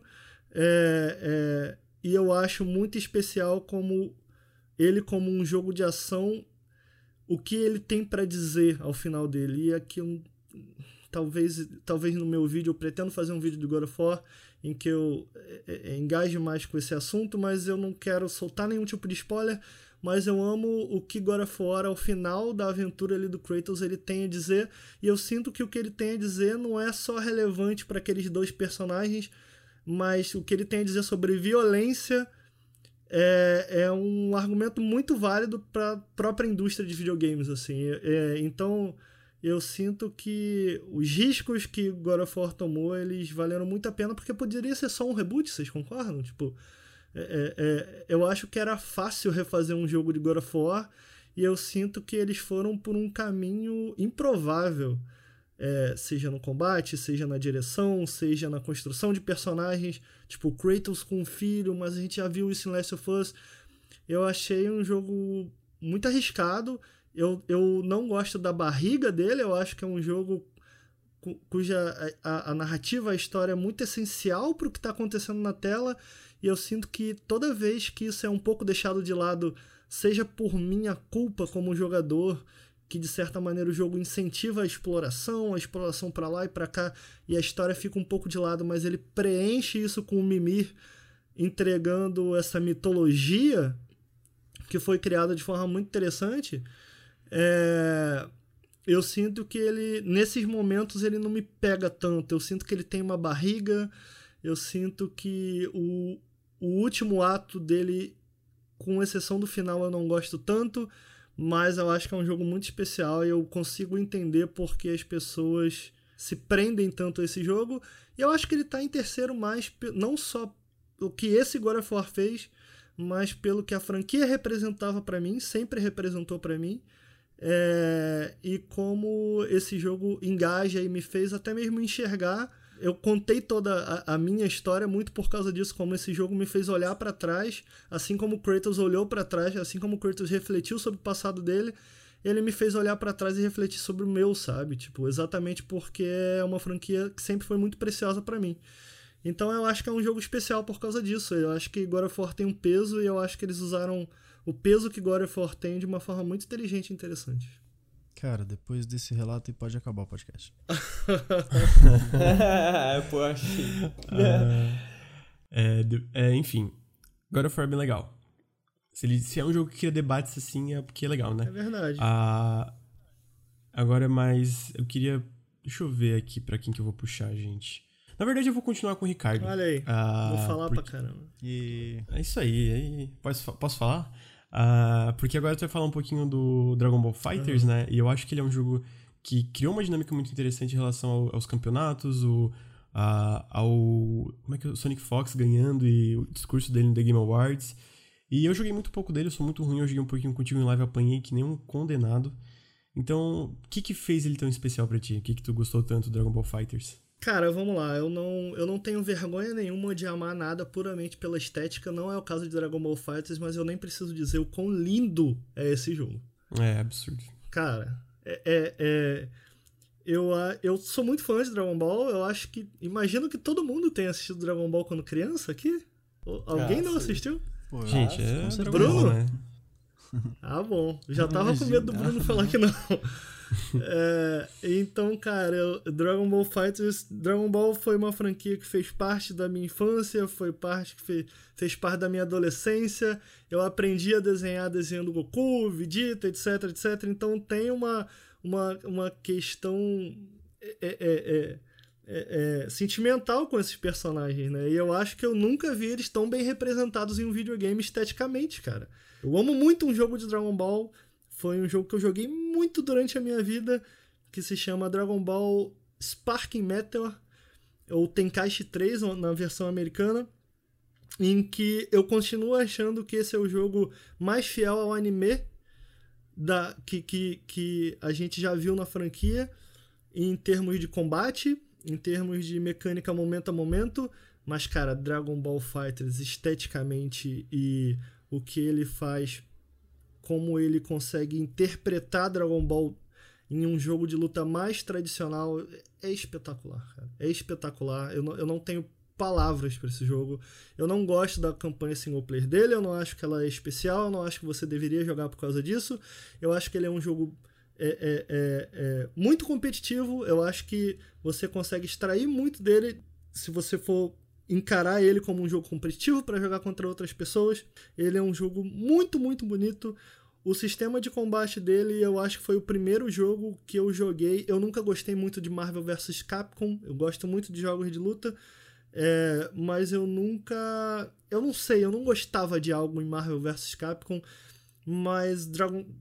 Por eles terem usado parte da ideia da essência de Marvel vs Capcom aqui no Dragon Ball FighterZ e ter interagido com ela de maneiras interessantes, como por exemplo, quando você perde um personagem, o personagem não puramente entra na tela. É, então, geralmente você vê em torneios de Marvel vs Capcom quando um personagem morre, entra o outro personagem e já entra apanhando. Então aqui não, quando um personagem morre, eles dois voltam pro neutro, ou seja, eles se batem e o jogo volta pro zero, é como se começasse um novo round.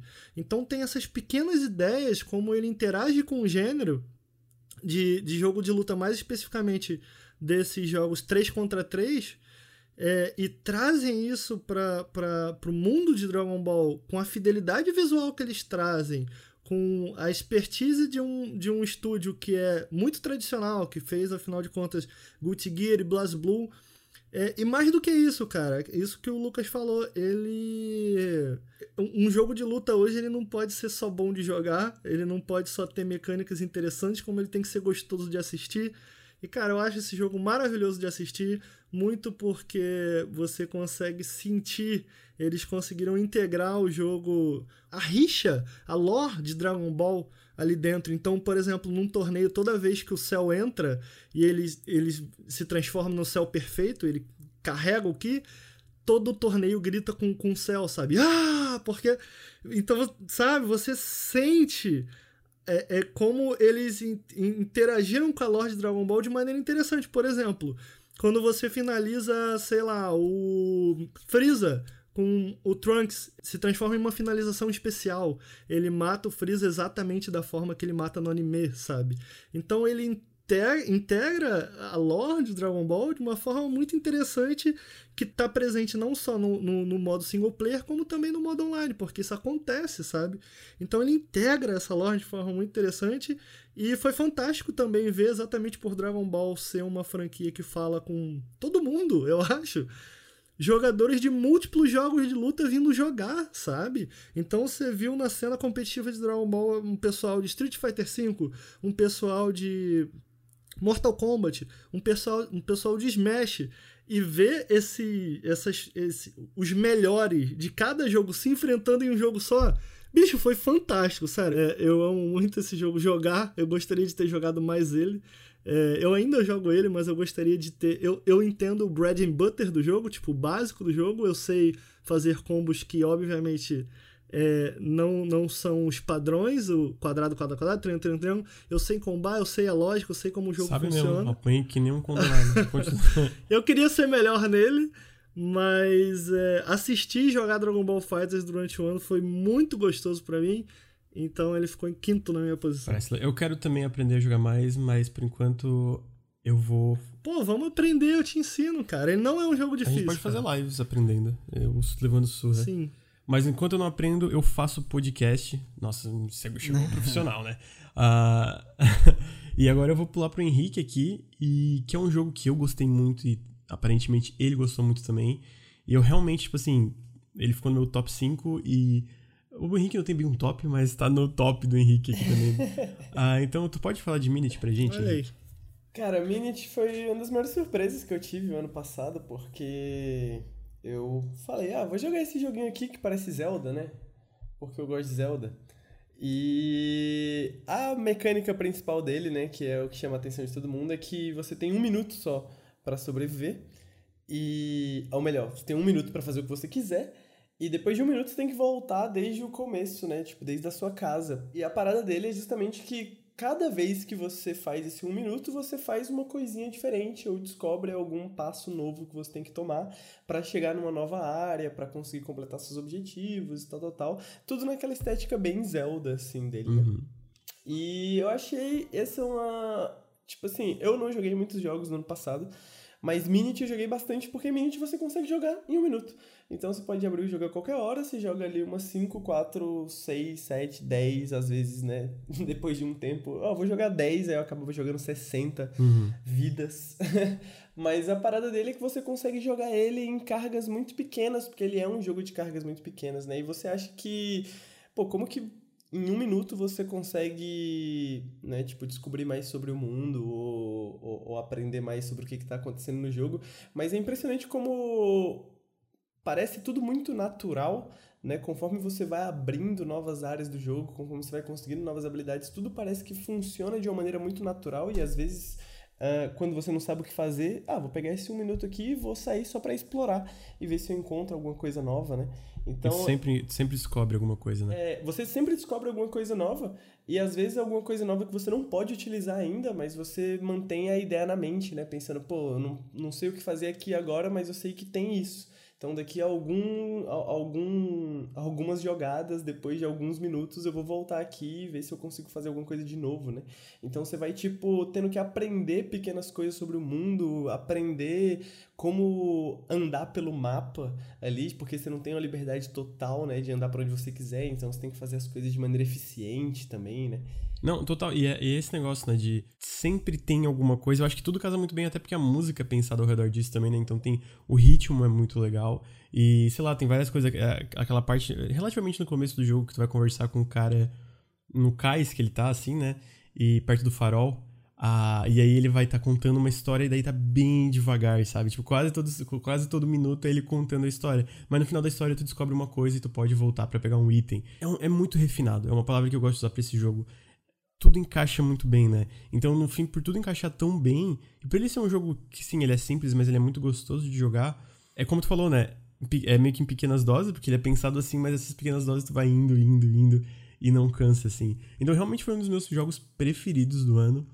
E de uma forma até, né, digamos, surpreendente, porque não que eu tivesse achado ruim por vídeos nem nada, mas eu não, eu não achei que eu ia acabar gostando tanto dele, mas realmente Cara, eu adorei, adorei, adorei também, o Minute. eu também, esse, esse momento do farol é uma tartaruga, se eu não me engano? O que que tem? Eu não entendi é, a pergunta. É uma tartaruga que fala com você no farol? Eu acho que é uma tartaruga, tenho certeza. É, eu tô, eu tô tentando lembrar, porque foi o primeiro momento que eu, que eu fiquei, mano, esse jogo é realmente incrível, porque justamente é bem isso, né? Você vai conversando com a tartaruga, mas ela fala muito devagar, né? Então você fica assim, mano, eu só tenho um minuto. Vai logo, é, exatamente. e, você, e, e você, tipo, será que eu continuo querendo saber dessa história chata, lenta, né? Só que realmente você tem uma recompensa no final, né? Algo que você precisa para poder continuar. Então, tipo, o jogo, o jogo encontra muitas maneiras diferentes de utilizar esse um minuto, né? Tipo, esse um minuto se torna um recurso do jogo. Assim. Sim, não, tô... Tipo, pô, eu tenho um minuto, eu, que, com o que, que eu posso fazer com esse um minuto, né? Tipo, você tem que escolher, você tem duas coisas que você quer fazer, mas, pô, só posso fazer uma delas, né? Então eu tenho que focar, eu tenho que fazer de maneira eficiente, tenho que me decidir. E é uma maneira muito diferente de explorar um ambiente, né? É um jeito muito novo de explorar. Sim, não, é, é total. Isso é muito legal. Uh, então eu queria aproveitar o gancho aqui do Minute e falar do meu quinto jogo, que é, na verdade, um dos. É, na verdade, o jogo do ano do Ricardo, que é o Frostpunk. Amigos, esse jogo, ele é uma coisa muito especial. Peraí, uh, em que lugar que ele tá na sua lista? Só pra eu saber aqui. Quinto. Nossa. Uh, eu, vou, eu vou. Lamentável. Eu vou te falar outra coisa, o Mini está na frente dele. Absurdo. uh,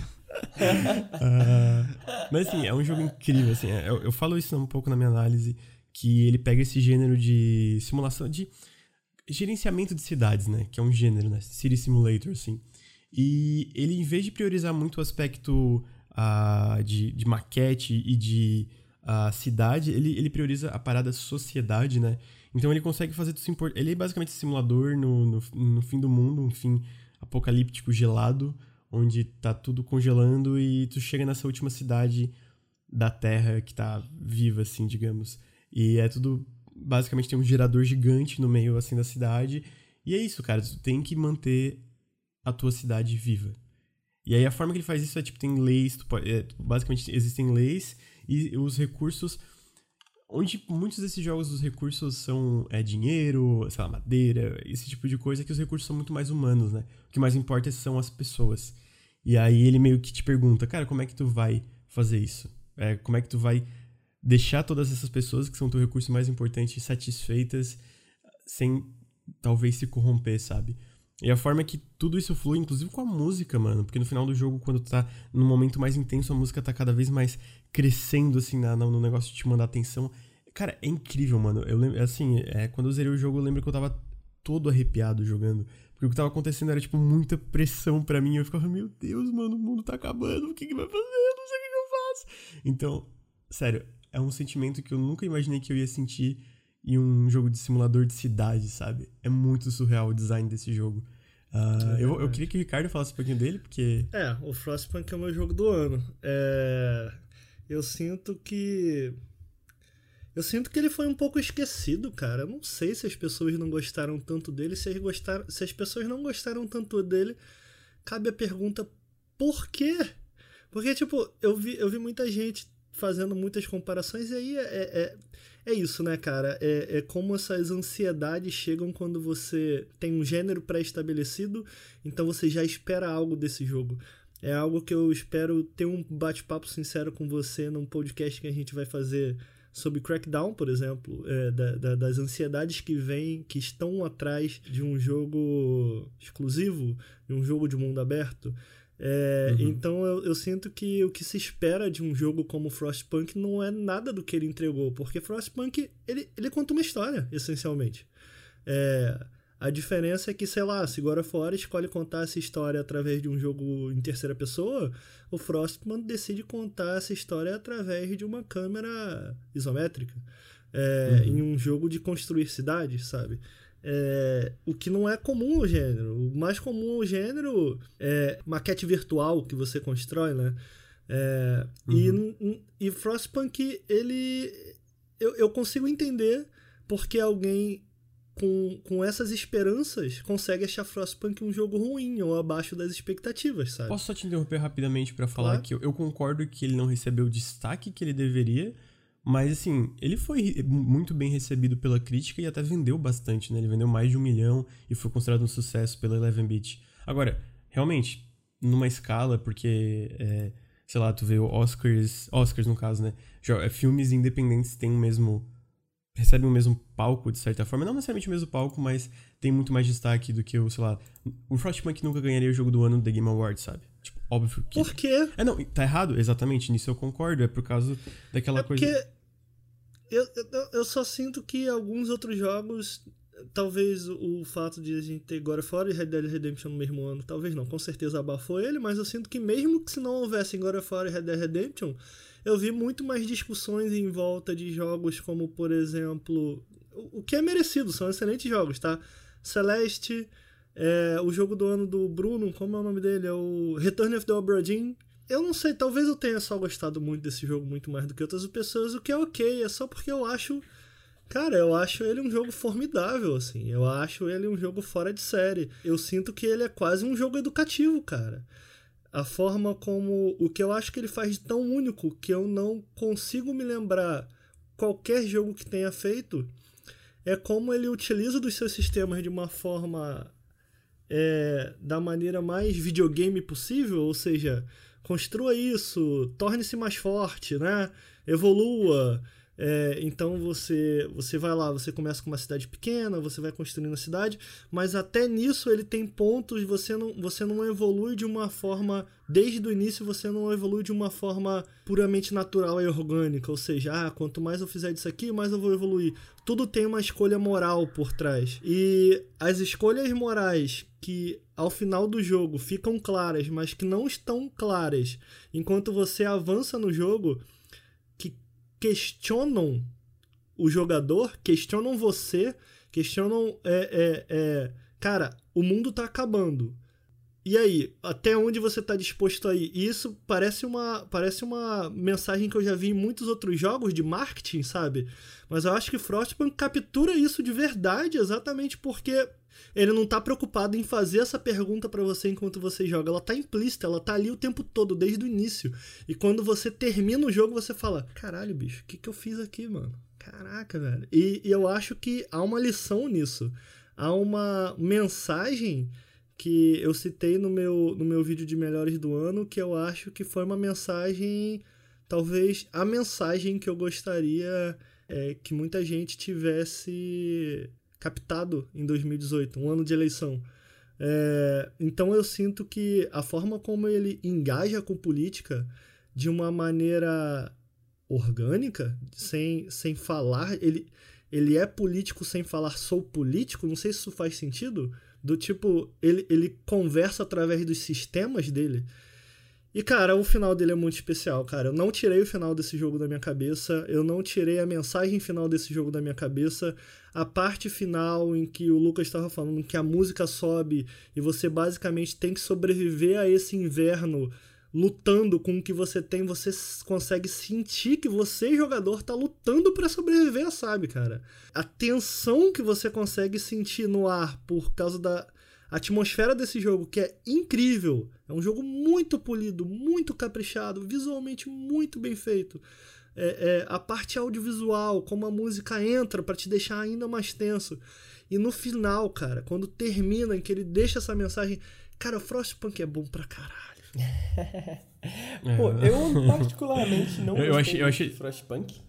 Sério? Mas é, eu não gostei muito assim. Vou falar que o jogo eu achei muito bom, eu achei o jogo muito bem feito, mas eu achei ele.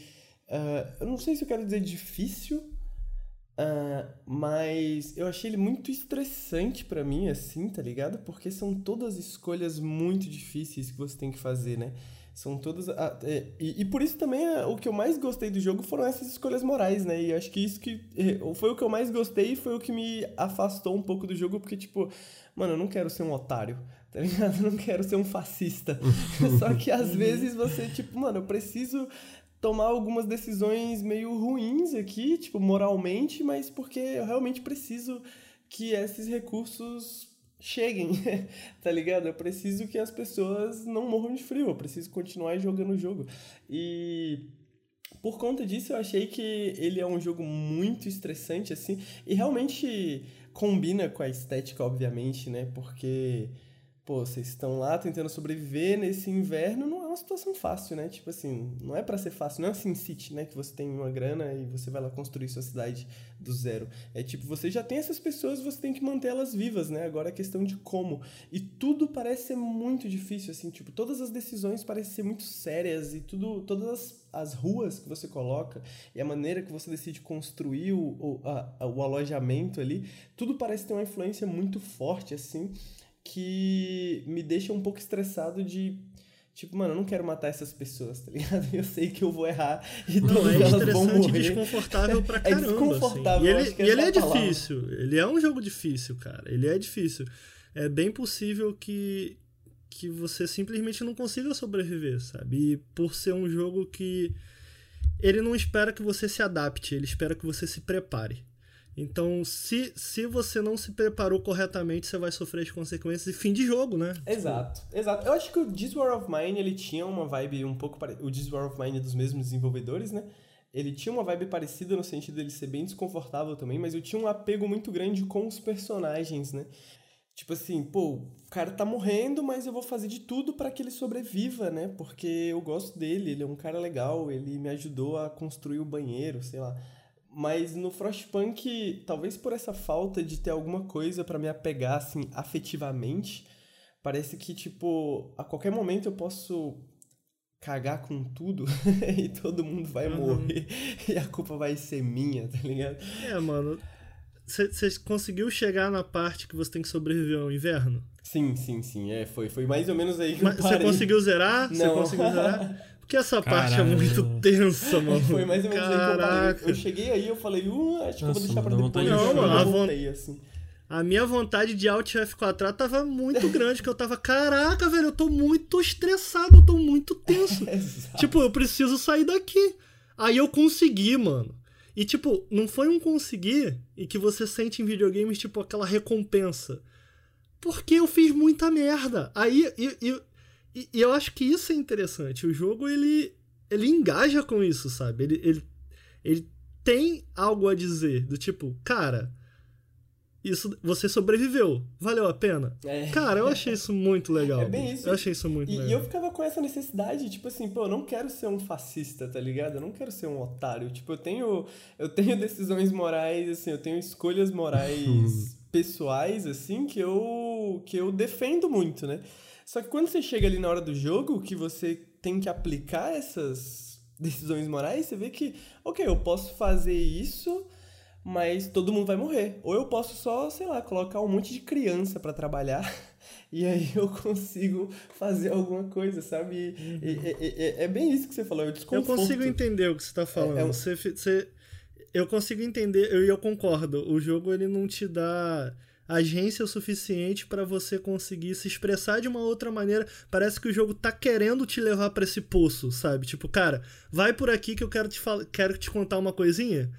E quando você não foi algo que eu percebi no meio do jogo, talvez por você ter esse senso moral é, mais afiado do que o meu, você conseguiu perceber isso. Ao mesmo tempo, é, eu gosto muito da ideia de um jogo que consegue te atingir moralmente é, a esse ponto, ao ponto de você abrir mão de uma efetividade no sistema, sabe? De tipo, cara, se eu colocar crianças para trabalhar, eu resolvo o meu problema, sabe? Então, é fácil fazer isso. Você dá lá, ó, um clique aqui tá resolvido o seu problema. A questão é, cara, você, quer clicar aqui? Você quer fazer isso aqui? Eu acho muito interessante isso. Cara, eu nem tinha pensado nisso que você falou, mas agora que você falou faz muito sentido, né? Porque, é, é, de certa forma, eu acho que de fato o jogo realmente te empurra a essas escolhas moralmente questionáveis, porque de certa forma elas são as escolhas mais fáceis, né? Então, uma vez que você está aprendendo o jogo, você não tem uma estratégia muito bem definida, você não, não, não tem uma eficiência muito grande ali, né? Então, é natural que você tem uma tendência maior a escolher as escolhas moralmente questionáveis porque elas vão facilitar a sua vida, né? É o que eu acho isso muito. É, é o que eu acho sensacional nesse jogo, é... sabe? Esse tipo de comentário que ele faz eu acho espetacular. Totalmente, velho. totalmente. E eu, eu ficava assim, tipo, pô, se eu quiser jogar o jogo da minha maneira, eu vou ter que ficar muito bom nesse jogo, né? E eu não sei como ficar muito bom nesse jogo ainda. Então isso causava um certo desconforto, mas ao mesmo tempo eu consigo muito. Eu defendo muito essa ideia de que tem muitos jogos que são muito bons e que você não necessariamente precisa jogar eles, tá ligado? Uhum, de uhum, esses uhum. jogos que às vezes é, são tão bem, são tão conceituais de certa forma, apesar de que Frostpunk não seria o primeiro exemplo, mas eu acho que ele cabe como um jogo conceitual, de que certa forma ele resiste ao jogo, né? Então, uhum. no sentido de que, de fato, ele é um jogo que vai te forçar a tomar escolhas ruins, mas para você ver que escolhas boas são possíveis, mas você tem que estar tá bem preparado, né? De que você tem que entender o que está acontecendo e como fazer. Perfeito. Né? Porque senão... Até arrepiei, Henrique. juro pra você. Eu juro pra você. Esse jogo é muito bom. Uh... Frostpunk é bom, acho que é legal. Eu vou fazer, eu vou, um dia eu faço um vídeo desse jogo. Um vídeo só dele, um ensaio só dele, que merece muito. Esse Aí, jogo é ó. é muito especial. É um jogo muito bom mesmo. Eita. Promessa, hein? Promessa de vir, gente. Já. Podem, podem começar a cobrar. É porque eu não tô devendo nenhum vídeo. Ah, agora... Esse é o primeiro que prometeu. Todos estamos, né? Eu tô com o Undertale pra, pra sair até hoje. Tem um teaser dele no meu janela sem lá. Uh, eu queria ir pro Bruno agora, que ele vai falar Oi. sobre o remake de um jogo que o original eu amo, mas eu não joguei o remake. E uhum. então, Bruno, que, por que, que Shadow of the Colossus Remastered está no seu Olha top aí, 10? Cara. Na posição 4? 4? 4. É 4. Por que Shadow of the Colossus Remastered? Porque eu nunca tive a chance de jogar original na época. Aí é problema de caráter seu já também. Né? não, não, não, então... Também acho. eu acho que é uma falha fundamental. Calma aí, lá, calma lá. Eu fui jogar o Shadow só quando saiu pro PlayStation 3, acho que em 2009, 2011, não sei. E eu joguei muito pouco, eu não lembro porque eu meio que ignorei. Então, né, falta de caráter aí. É, e agora que saiu, eu resolvi, não, vou dar uma chance para esse jogo que todo mundo fala tanto, que é tão especial para tanta gente. E eu acho que esse remake é tão um por um. Talvez eu não, né, quem jogou na época e jogou agora, talvez sinta uma diferença maior. Mas o pouco que eu joguei na época do, do, PlayStation 3 e o que eu joguei nessa última, eu acho que ele, é um remake muito remake mesmo, né? Tipo, muito parecido. Então acho que todos os. Eu, eu fiz questão de tipo, não, eu vou jogar esse jogo com o respeito que ele merece, então eu desativei todas as notificações do PlayStation, eu desativei tudo que fosse possível que fosse, tipo, entrar no meio dessa experiência si, né? Mas tentei ser o mais parecido com a original possível, sem ser original, né? Então... Como que foi essa experiência, Bruno? Como é que foi jogar Shadow of the Colossus pela primeira vez? Pois é. Caramba, é. eu queria, mano. Eu também, Porra. cara. Se, se saísse Shadow of the Colossus todo ano, todo ano era meu jogo do ano. Eu falei, eu falei, eu, eu critiquei aqui, falei que é falta de caráter, mas eu tô com inveja. é, tipo isso. então foi uma. Tipo, ele devia. Eu acho até que ele podia estar um pouco mais na frente ali, mas acho que em quarto é legal. Ele é realmente tudo aquilo que todo mundo tanto ama, né? E essa versão tá muito perfeitinha, tá incrível, os gráficos estão muito lindos. E essa, eu acho que ele ainda, a gente discutiu isso um pouco uma época, não lembro qual cast que foi, que ele ainda transmite essa sensação de escala de uma forma tão incrível, né? O primeiro colosso que aparece, que o chão tremendo, as árvores balançando, então você se sente tão impotente perto daquela criatura e ao mesmo tempo você sente uma empatia, porque ela tá ali vivendo a vida dela tranquila, ela não quer mexer contigo, mas por algum motivo não revelado você precisa matar todos eles. E a forma como as animações reagem a esse, a, a esse desfecho da batalha, a forma como o monstro olha para a câmera, né? A câmera faz questão de, de focar os olhos da criatura para dizer, cara, você tá matando uma criatura viva. por música? favor, pergunte por favor, pergunte por quê, saca? Toda vez que você mata uma, pergunte por quê. E, tipo, é, um, é uma experiência muito única. Eu acho que não, não tem, não, nunca teve nada igual até hoje. Uhum. Por isso que ele, mesmo sendo um remake, ele ainda é tão importante. Uhum. Mesmo em 2019, né? Hoje. Verdade. E. Cara, não sei, não tenho mais muito o é. que falar sobre esse jogo, não. Ah, Se você não jogou, por favor, pode jogar o remake, eu acho que é válido. Você sentiu mal de matar porque... os com certeza, com certeza. Pô, eu ficava mó triste, velho. Nem no PS2, eu como um, jovem Luquinhas, ficava, caraca, aqui. jovem Luquinhas. Pô, eu vi aqueles, aqueles barulheiros que eles davam, eu ficava, caralho, mano. Mas ao mesmo tempo eu achava muito doido escalar é. um colosso. Mano, é, é uma escala, é uma sensação de escala. Esse jogo é muito especial. Pô, no PS2 né, já, Esse mano. Esse jogo é muito especial. Eu lembro que, tipo, Aquele debaixo hum. d'água, mano. Eu, eu, ficava com medo, mano. Porque era aquela mano, criatura e aquele que voa, o visual daquilo, velho. De você uhum. voando, uhum. agarrado na asa dele. E até hoje eu sei cantarolar as músicas desse jogo, cara. Muito foda, cara. Nossa, demais, joga, devia, devia jogar em live. Pô, eu nunca joguei o remake, Pô, vamos fechar o remake na, na live joga, de campanha, cara. mano. Porque. Pô, vamos pra caralho. 24 horas de live, mano. Dá pra fechar duas vezes. Vamos. 24 é, horas vai, Shadow of the Colossus. O lance é que a gente vai zerar e na bad depois, chorando. Mas vai ser da hora, chorar é bom. Vai, vai chorar é bom. Resumindo, joga em Shadow of the Colossus, gente, porque é realmente uma experiência. Sim. Bicho, é uma experiência que. Sabe aquela experiência que todo mundo devia ter, sei lá, tipo, ah, tu tem que ver esse filme, tu tem. Tipo, independentemente se tu não gosta desse, de ver filme, tu tem que ver esse. É tipo, tu não joga videogame, joga Shadow of the Colossus. Eu é vou explicar que... assim. Sabe os clássicos do, do, do mundo dos videogames? Tipo, Sonic. Tem Sonic, aí atrás de Sonic tem Shadow of the Colossus. E aqui o podcast acabou, o Ricardo tá oficialmente fora do Nautilus. Percebam que eu excluí o Mario. Mano, é Sonic. Uh, mas continuando, uh, a gente tá chegando perto do fim aqui, né? É, falta só mais um jogo para mim. É, então, é por isso que eu tô deixando para depois voltar para ti. Agora eu vou voltar pro Bruno de novo, porque eu e o Bruno é o que mais faltava na lista. Então, Bruno, seu terceiro lugar é o meu gote, que é Celeste. Eu vi o Bruno é. zerando, eu vi o Bruno zerando ao vivo no, no, momento que ele chega na parte de escalar a montanha mesmo, eu tava berrando tanto ao olha, vivo. Olha o, olha o spoiler. Que, ela chega a escalar quero, uma montanha. Não, não, não, não. Não, não. É só, tipo, na parte que ela tá, tipo, enfim, chegando na montanha, assim, né? Eu comecei a berrar no chat e berrar ao vivo e, meu Deus, cara, esse jogo. Meu Deus, esse jogo é incrível. esse jogo é maravilhoso, maravilhoso. Pra que, tanto para quem gosta de né, desafio, para quem gosta de uma boa história, porque eu acho que me surpreendeu muito. Eu, eu, vi tua análise, então eu já sabia esperar um pouquinho de, desse tipo de coisa, mas eu não tinha certeza exatamente de como ele, ele ia entregar esse tipo de coisa, saca? Então a forma crua, assim, que os personagens se relacionam e como eles se entregam para essa história é um negócio muito especial. Eu lembro que eu, eu não conseguia parar de sorrir e ao mesmo tempo eu não conseguia parar de me importar e de várias vezes quase chorar, eu só não chorei porque eu tava vivo. tinha que me segurar. Mas, tipo, apesar de ele, na superfície, ser um jogo desafiador e tal, e divertido e colorido, ele tem muito para falar por trás. E eu não quero contar para ninguém o que, que ele tem para falar, porque eu acho que é muito importante que joguem.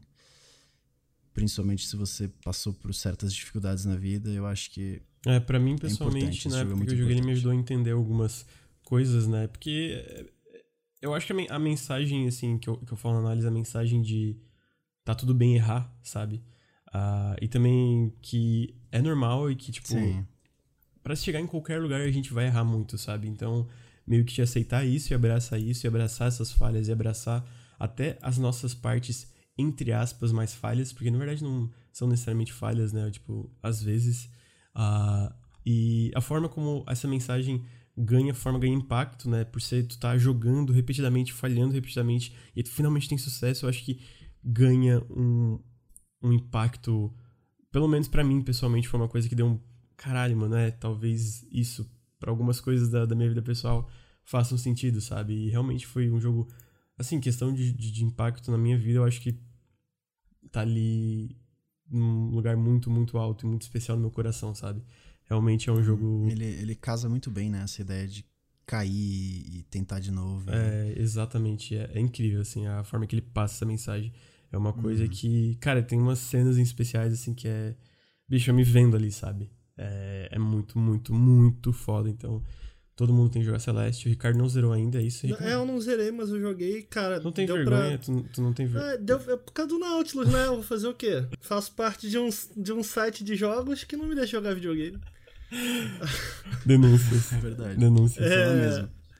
Eu joguei Mas dá para perceber o capricho, assim, de cara, eu sinto em, em Celeste. Eu acho que uma coisa que ficou claro para mim é como uh, a narrativa e a jogabilidade elas estão juntas para contar uma história só. Isso é muito interessante, é raro, né? Uhum. Eu acho. Os jogos que mais me impactaram são os que fazem isso, sabe? De unir tão bem. Eu acho que Celeste é um exemplo, cara, muito, tipo, Bicho, ah tá. É, tu quer saber um jogo que sabe casar mecânica com história? Celeste é um bom exemplo, sabe?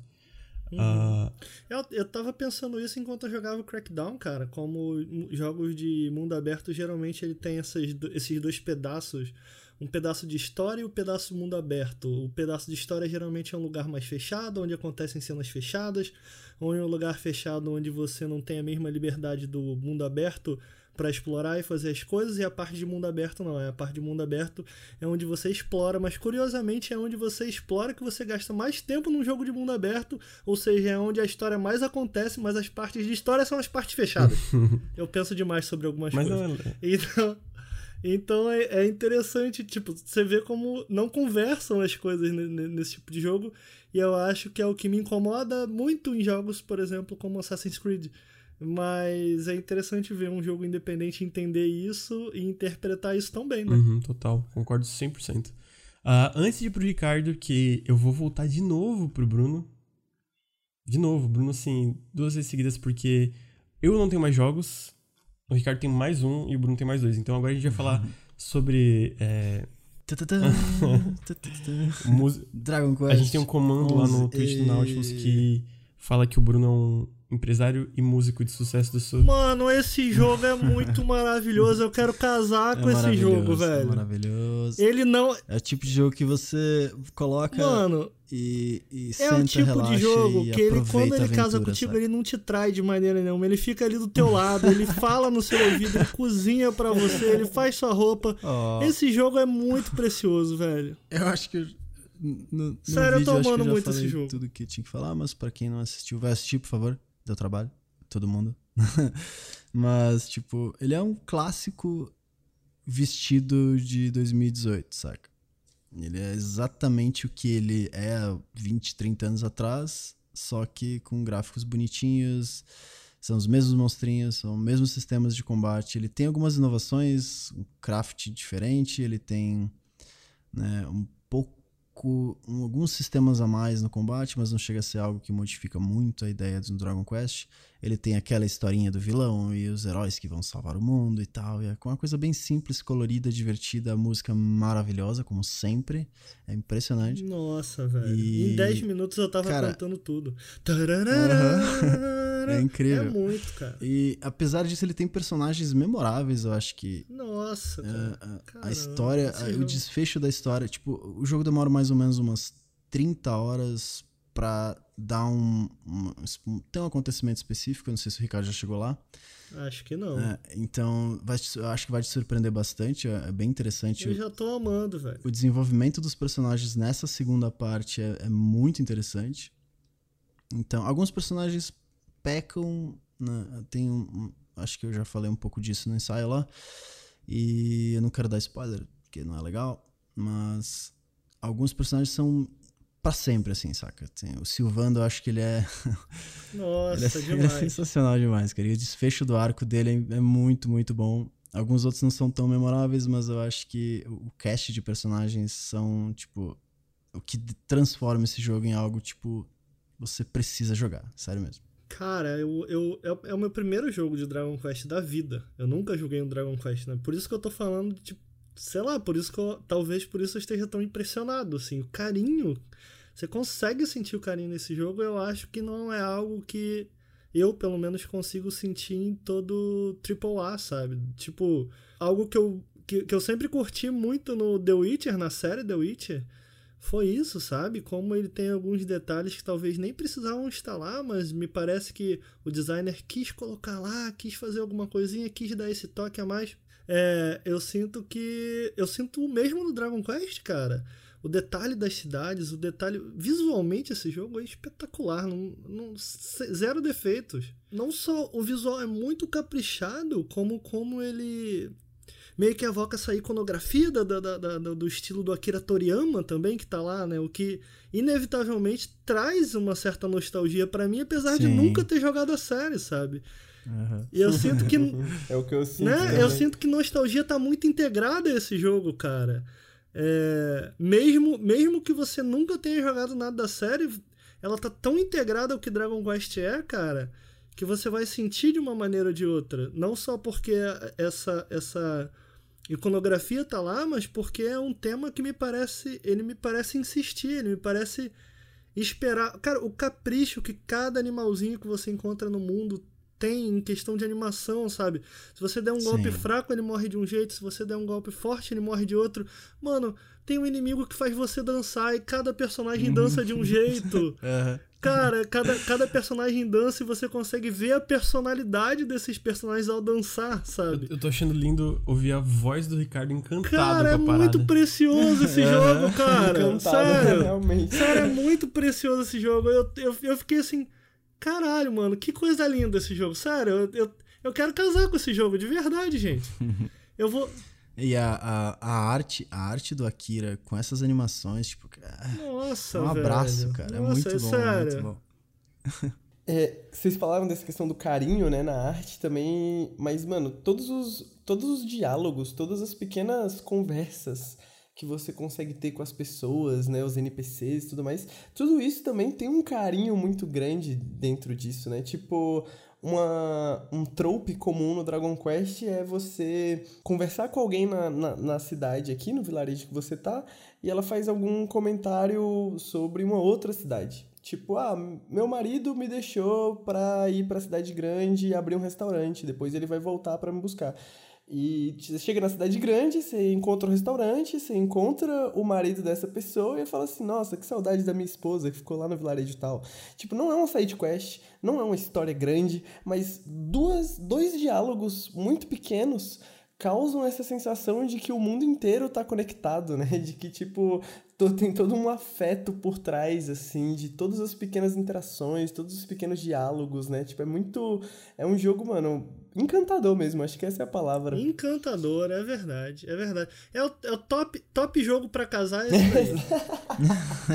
Agora, eu só queria deixar um adendo aqui pro jovem, que o jovem que tá jogando no PC, porque eu tô jogando no PC, o Bruno me avisou que as músicas orque orquestradas não estavam. Aí eu instalei um mod.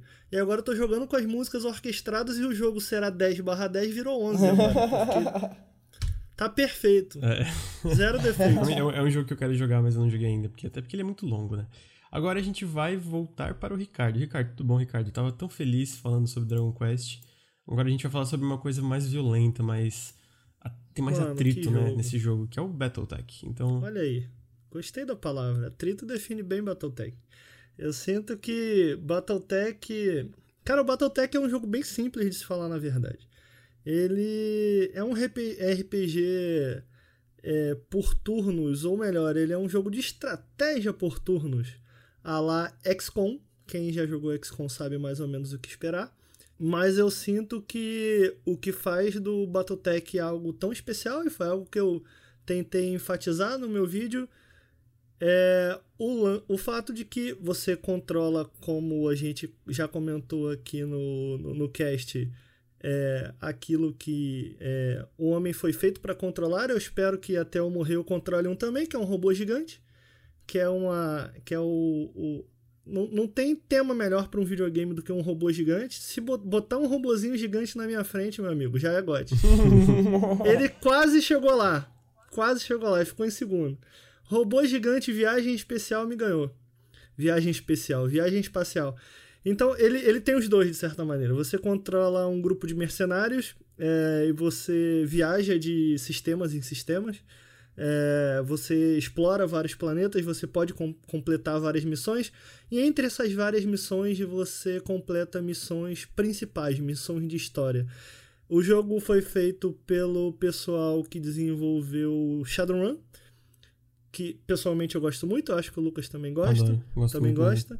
Qual o nome deles? A empresa deles? É Hairbrained são... Schemes. É difícil de falar esse nome, né? É esse aí que o Lucas falou. Eles então, essa, é, essa é a segunda. Não é o segundo jogo deles. Eu acho que eles fizeram três jogos de Shadowrun. São muito legais, eu recomendo. Em especial o Dragon. Dragon Lucas. Ah, o Dragonfall. Dragonfall, isso. O Dragonfall eu, eu considero é, o melhor. O, ca o cast, o cast desse, desse jogo é incrível. E cada jogo tem uma história própria, né? Então você não precisa hum. se preocupar tanto em. Não é uma trilogia. Cada jogo conta uma história própria. É, em um mundo cyberpunk, com orcs, magia, é bem interessante. É, então ele tá aqui, muito do que eles sabem fazer tá aqui. Tem uma, tem uma história bem interessante, mais do que isso. A história é bem produzida até, as cutscenes são bem legais, são desenhadas à mão, mas a parte audiovisual é bem interessante né, nessa parte. É, mas eu sinto que o que faz o Battletech estar tá aqui em segundo lugar é que eu acho que a gente, com esse boom que teve o XCOM, o XCOM foi um jogo que vendeu bem, foi um jogo muito influente também, eu sinto é, a gente viu muitos jogos pegarem essa fórmula, incluindo o próprio Shadowrun, né?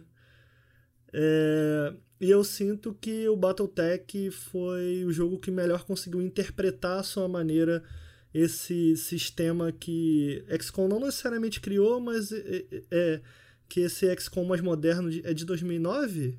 É, esse, esse XCOM mais recente é, é modernizou. É de 2012. 2012. Gente, 2012. Esse sistema que, o, que ele modernizou. E eu acho que o que faz dele tão interessante é isso, é exatamente como ele utiliza é, é, é, esses robôs gigantes para criar um combate. Então, se enquanto em XCOM se mover uma peça, mover um personagem é um ato de você geralmente move seu personagem para conseguir se planeja e para conseguir efetuar o seu plano, aqui em Battletech criar um plano qualquer situação de combate você precisa abrir mão de algo. Então, é exatamente porque o personagem pode ser acertado em cada pedaço do robô. Então, é, posicionamento é muito mais essencial para a experiência de, de Battletech do que em qualquer outro tipo outro jogo do gênero. É, muitas vezes, dependendo do ângulo que você acertado, você pode perder o braço do robô, você pode perder a perna do robô, você pode ser, ser acertado no jetpack, você pode ser acertado na cabeça, o que significa que seu piloto morre automaticamente. Quem evolui durante o jogo é o piloto, não o robô. Então, perder um piloto é algo muito dolorido. Você está sempre querendo é, salvar o piloto e não necessariamente o robô. E por conta do robô ser, ser esse, esse, esse pedaço de jogabilidade que você pode descartar de certa maneira, não é essencial, mas você pode descartar. Não só você descarta, como vamos dizer, se você está enfrentando um, um tipo de robô novo, você consegue matar o piloto, um helicóptero vai lá e consegue pegar esse robô e você consegue ter esse novo robô na sua, na sua lista de, de, de, de possibilidades mais para frente. Então você não só. Você tem. Você tá o tempo todo preocupado com o que você vai abrir mão do seu robô e é, onde você tá, vai atacar, por que você vai atacar, porque você pode utilizar também o inimigo ao seu favor, saca? Então é muito interessante como, como isso se desenvolve ao longo do jogo, como isso se desenvolve em cada cenário, sabe? São muitas escolhas, posicionamento é muito importante, armas são muito importantes e ele tem um sistema por trás dele de construção de personagens de robôs. Cara, que assim, se eu mostrar a tela para vocês, vocês vão falar, gente, o que, que tá acontecendo? É muito robusto, é muita informação, mas ao mesmo tempo, quanto mais você investe nele, mais você extrai dele, sabe? Então, cara, é um jogo muito exigente, é um jogo muito difícil, é um jogo que não não tá muito preocupado em segurar tua mão, em te ajudar, o que talvez seja um problema. Mas, cara, se você tem muito, muito conteúdo da comunidade em volta dele, tem muita gente para te ajudar em volta da internet, e quanto mais você investe nele, mais você consegue retirar dele também no sentido de mais recompensador ele fica, sabe? É exatamente porque você tem o controle nesse jogo. Eu acho que é isso que define Battletech, controle você tem que controlar exatamente o campo de batalha, você tem que controlar cada lado do campo de batalha. Então, e ele é muito detalhado, né? Então você é... tem que controlar um milhão de coisas. Você né? jogou? Eu, não sempre... sabia que você tinha jogado. Eu joguei um pouco, joguei assim, joguei umas 10 horas, assim. Você eu gostou? muito. Eu gostei muito, assim, eu gosto muito de jogo estratégia. Ele, ele. Eu não entrei muito assim, porque eu vi justamente que você né? Eu precisaria jogar mais para conseguir jogar bem. Uhum. Mas eu gosto muito dessa coisa de que você tá sempre meio que no fio da navalha ali, né? Uhum. Tipo assim, você tá lutando, mas você não tem que se preocupar só em derrotar seus inimigos. Tem que se preocupar em derrotar seus inimigos sem levar muito dano, porque senão você vai ter que comprar peças no, no próximo round, você vai ficar sem dinheiro sabe? Então você tem sempre fazer essas decisões quase econômicas também, né? Então você tá sempre. É meio quase guerrilha. Tem um meta-jogo, assim, né? né, cara?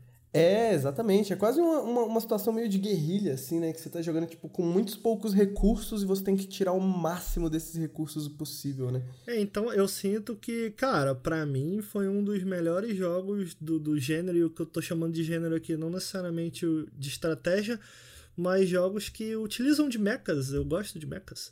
É, então. É por isso que ele tá em segundo lugar na minha lista. Eu acho que é um jogaço, ele é bem especial apesar da dificuldade que tem para conseguir se inserir nesse mundo dele. Agora, Bruno. Bruno, a gente tá acabando, Bruno. Eu sei que tá tarde. Imagina. Mas, Bruno, teu jogo do ano é sobre um corretor que tá num barquinho, falando que é bem legal, o Return of the Obra Dinn. Por que, que o Return of the Obra. Por que, que o Return of the Obra ficou na frente de Celeste? Pois é, né? Boa pergunta. Não, cara, foi o jogo que eu não conseguia dormir direito pensando nele. Era o jogo que eu, cara, eu preciso sair do trabalho para jogar mais, porque eu preciso entender, eu preciso decifrar esse enigma, saca? Então, ele, ele, ele tem uma estrutura completamente diferente de qualquer coisa que eu tenha visto na vida. Eu acho que o Lucas Pope sabe é, ir atrás de, de ideias novas para implementar de uma forma em design assim muito elegante e muito diferente. Esse cara é muito fera nesse tipo de coisa. E resumindo um pouquinho, só pra galera entender mais ou menos o que, que é, você é um corretor, que o Lucas falou, da Companhia das Índias Orientais, e um navio que desapareceu, o Obradin, aparece no, no, no, em Londres, ali por ali, num cais, e você tem um diário apenas, com poucas informações como o nome de todos os tripulantes, uh, um desenho mais ou menos do rosto de todos eles, e os cargos e tal, algumas informações específicas. E um relógio mágico que não tem explicação narrativa, que era a única forma que ele encontrou de mecanicamente fazer você explorar as memórias das mortes dessas pessoas. Então essas 60 pessoas estão mortas e você deve descobrir como ela morreu e quem ela é. é então no, no o jogo já começa com um corpo logo em frente e uh, a forma como ele te entrega essa narrativa é muito é muito diferente, assim, porque ele te dá um. Ele te dá uma, o, o exato segundo em que a pessoa morreu. Né? Então ele trava aquela cena te conta um pouquinho de diálogo e depois você pode explorar aquela cena livremente em primeira pessoa, mas a cena tá pausada no exato momento em que a pessoa morreu. Então a primeira cena é de um cara com um revólver atirando em outro cara que tá caindo, ele não chegou a tocar o chão ainda. E tem mais duas pessoas nessa cena, então você tem que começar a entender quem que era aquela pessoa, quem que matou, por que que matou. E o jogo faz questão de começar no final, né? No capítulo 10, ele começa para você ir voltando devagarinho e, e, lentamente começar a entender. Só que a, essa narrativa escala de uma forma tão surreal que você é muito fácil se perder e ele faz questão que você se perca logo no começo. Né? Ele começa a jogar pedaços de todos os capítulos logo no começo.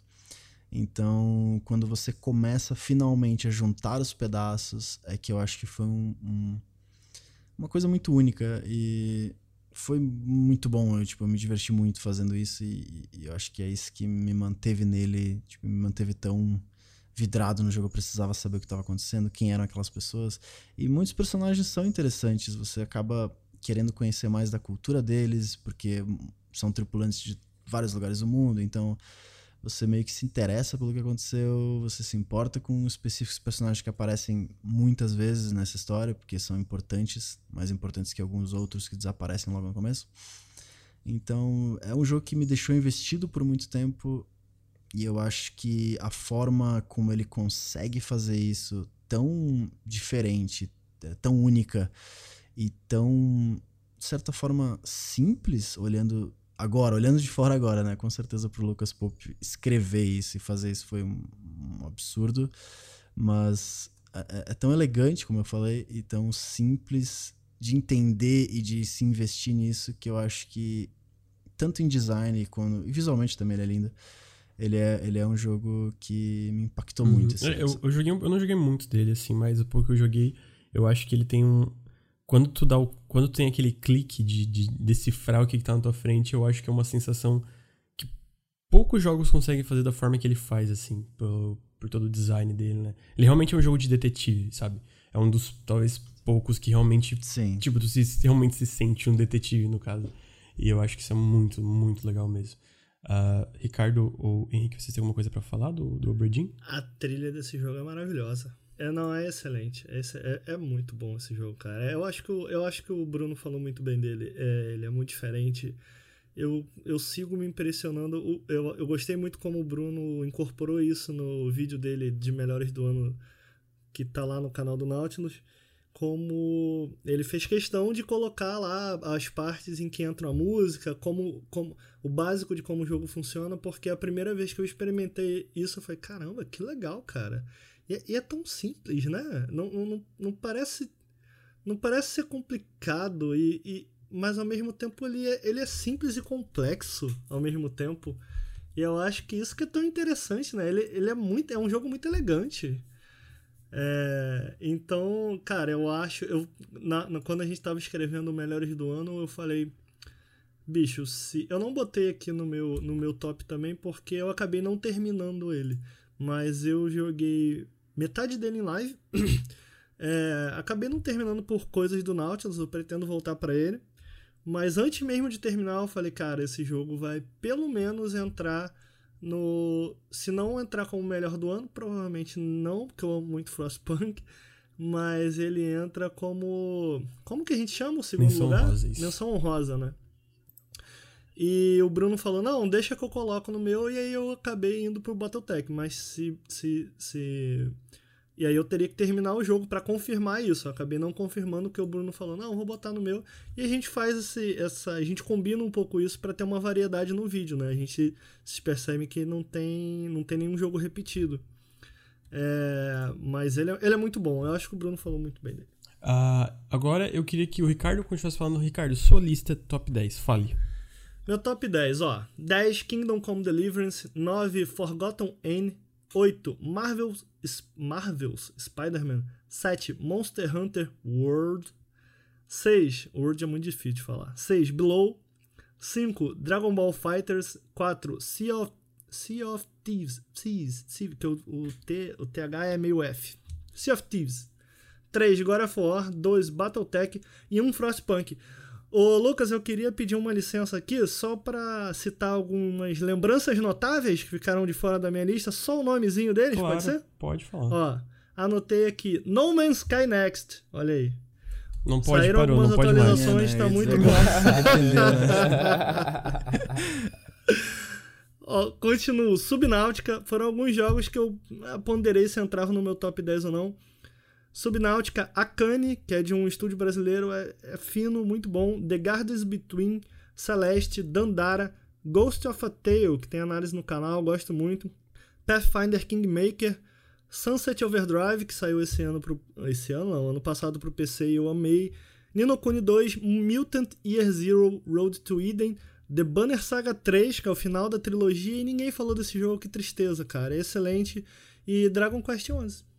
Obrigado, Lucas. 10 Nino Kuni 2, 9 Gris, 8 Sea of Thieves, 7 1111 Memories Retold, 6 God of War, 5 Dead Cells, 4 Shadow of the Colossus, 3 Celeste, 2 Dragon Quest 11 e em primeiro Return of the Obra Dinn. Boa lista.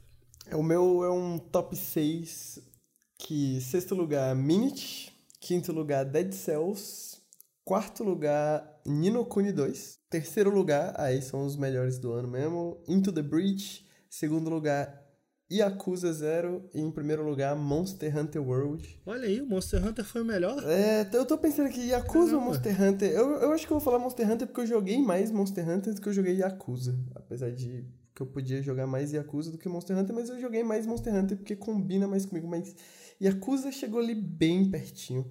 E, e esse ano foi o ano que eu virei Weeb também, mano. Porque metade da lista é jogo japonês, tô assistindo anime, jogando, assistindo, lendo mangá. É isso aí, tem que ser, porque cultura japonesa é muito bom.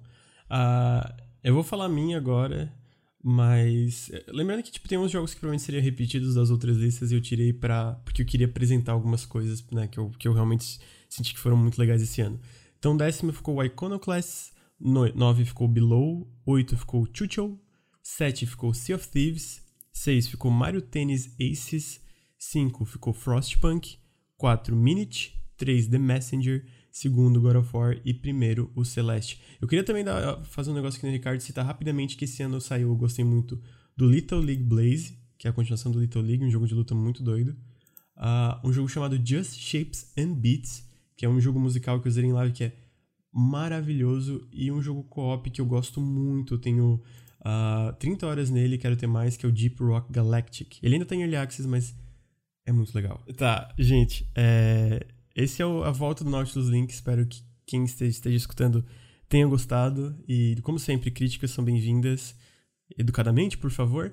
Ah, e comentem o que vocês acharam, deixem pra gente. A gente tem o Discord, ah, a gente tem o Twitch. Então sigam a gente nas outras redes sociais: twitter.com.br nautiluslink, twitch.tv.br nautiluslink, instagram.com.br nautiluslink, youtube.com.br nautiluslink. Então tudo.com.br, tudo que importa é barra nautiluslink. Mas tem uma coisa que não é barra nautiluslink e é tão importante quanto que é o nosso Apoia-se.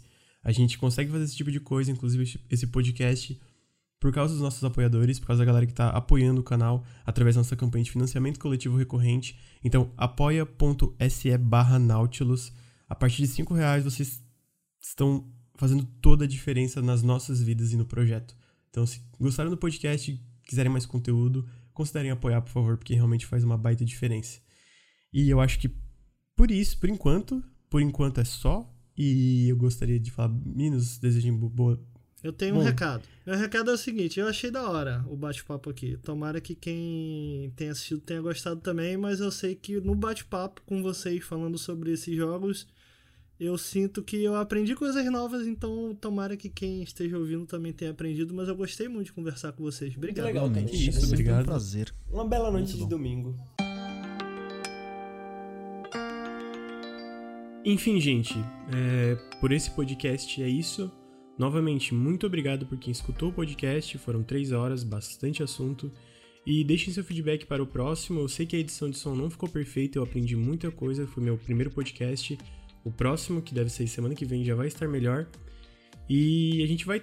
A gente, na verdade, gravou mais um, né? Que eu tô editando também já. No, enquanto tô- a gente tá lançando esse podcast, eu já tô editando o próximo que são sobre os mais esperados de 2019. Então fiquem ligados nele que vai sair logo também. E se quiserem mais conteúdo como esse, lembrem de dar uma olhada na nossa campanha de financiamento apoia.se barra Nautilus. Com 5 reais vocês já podem fazer toda a diferença e vocês ajudam demais a gente. Dá para pagar o cartão ou boleto, então considere apoiar o projeto. É isso. Muito obrigado por ouvir o podcast e até o próximo.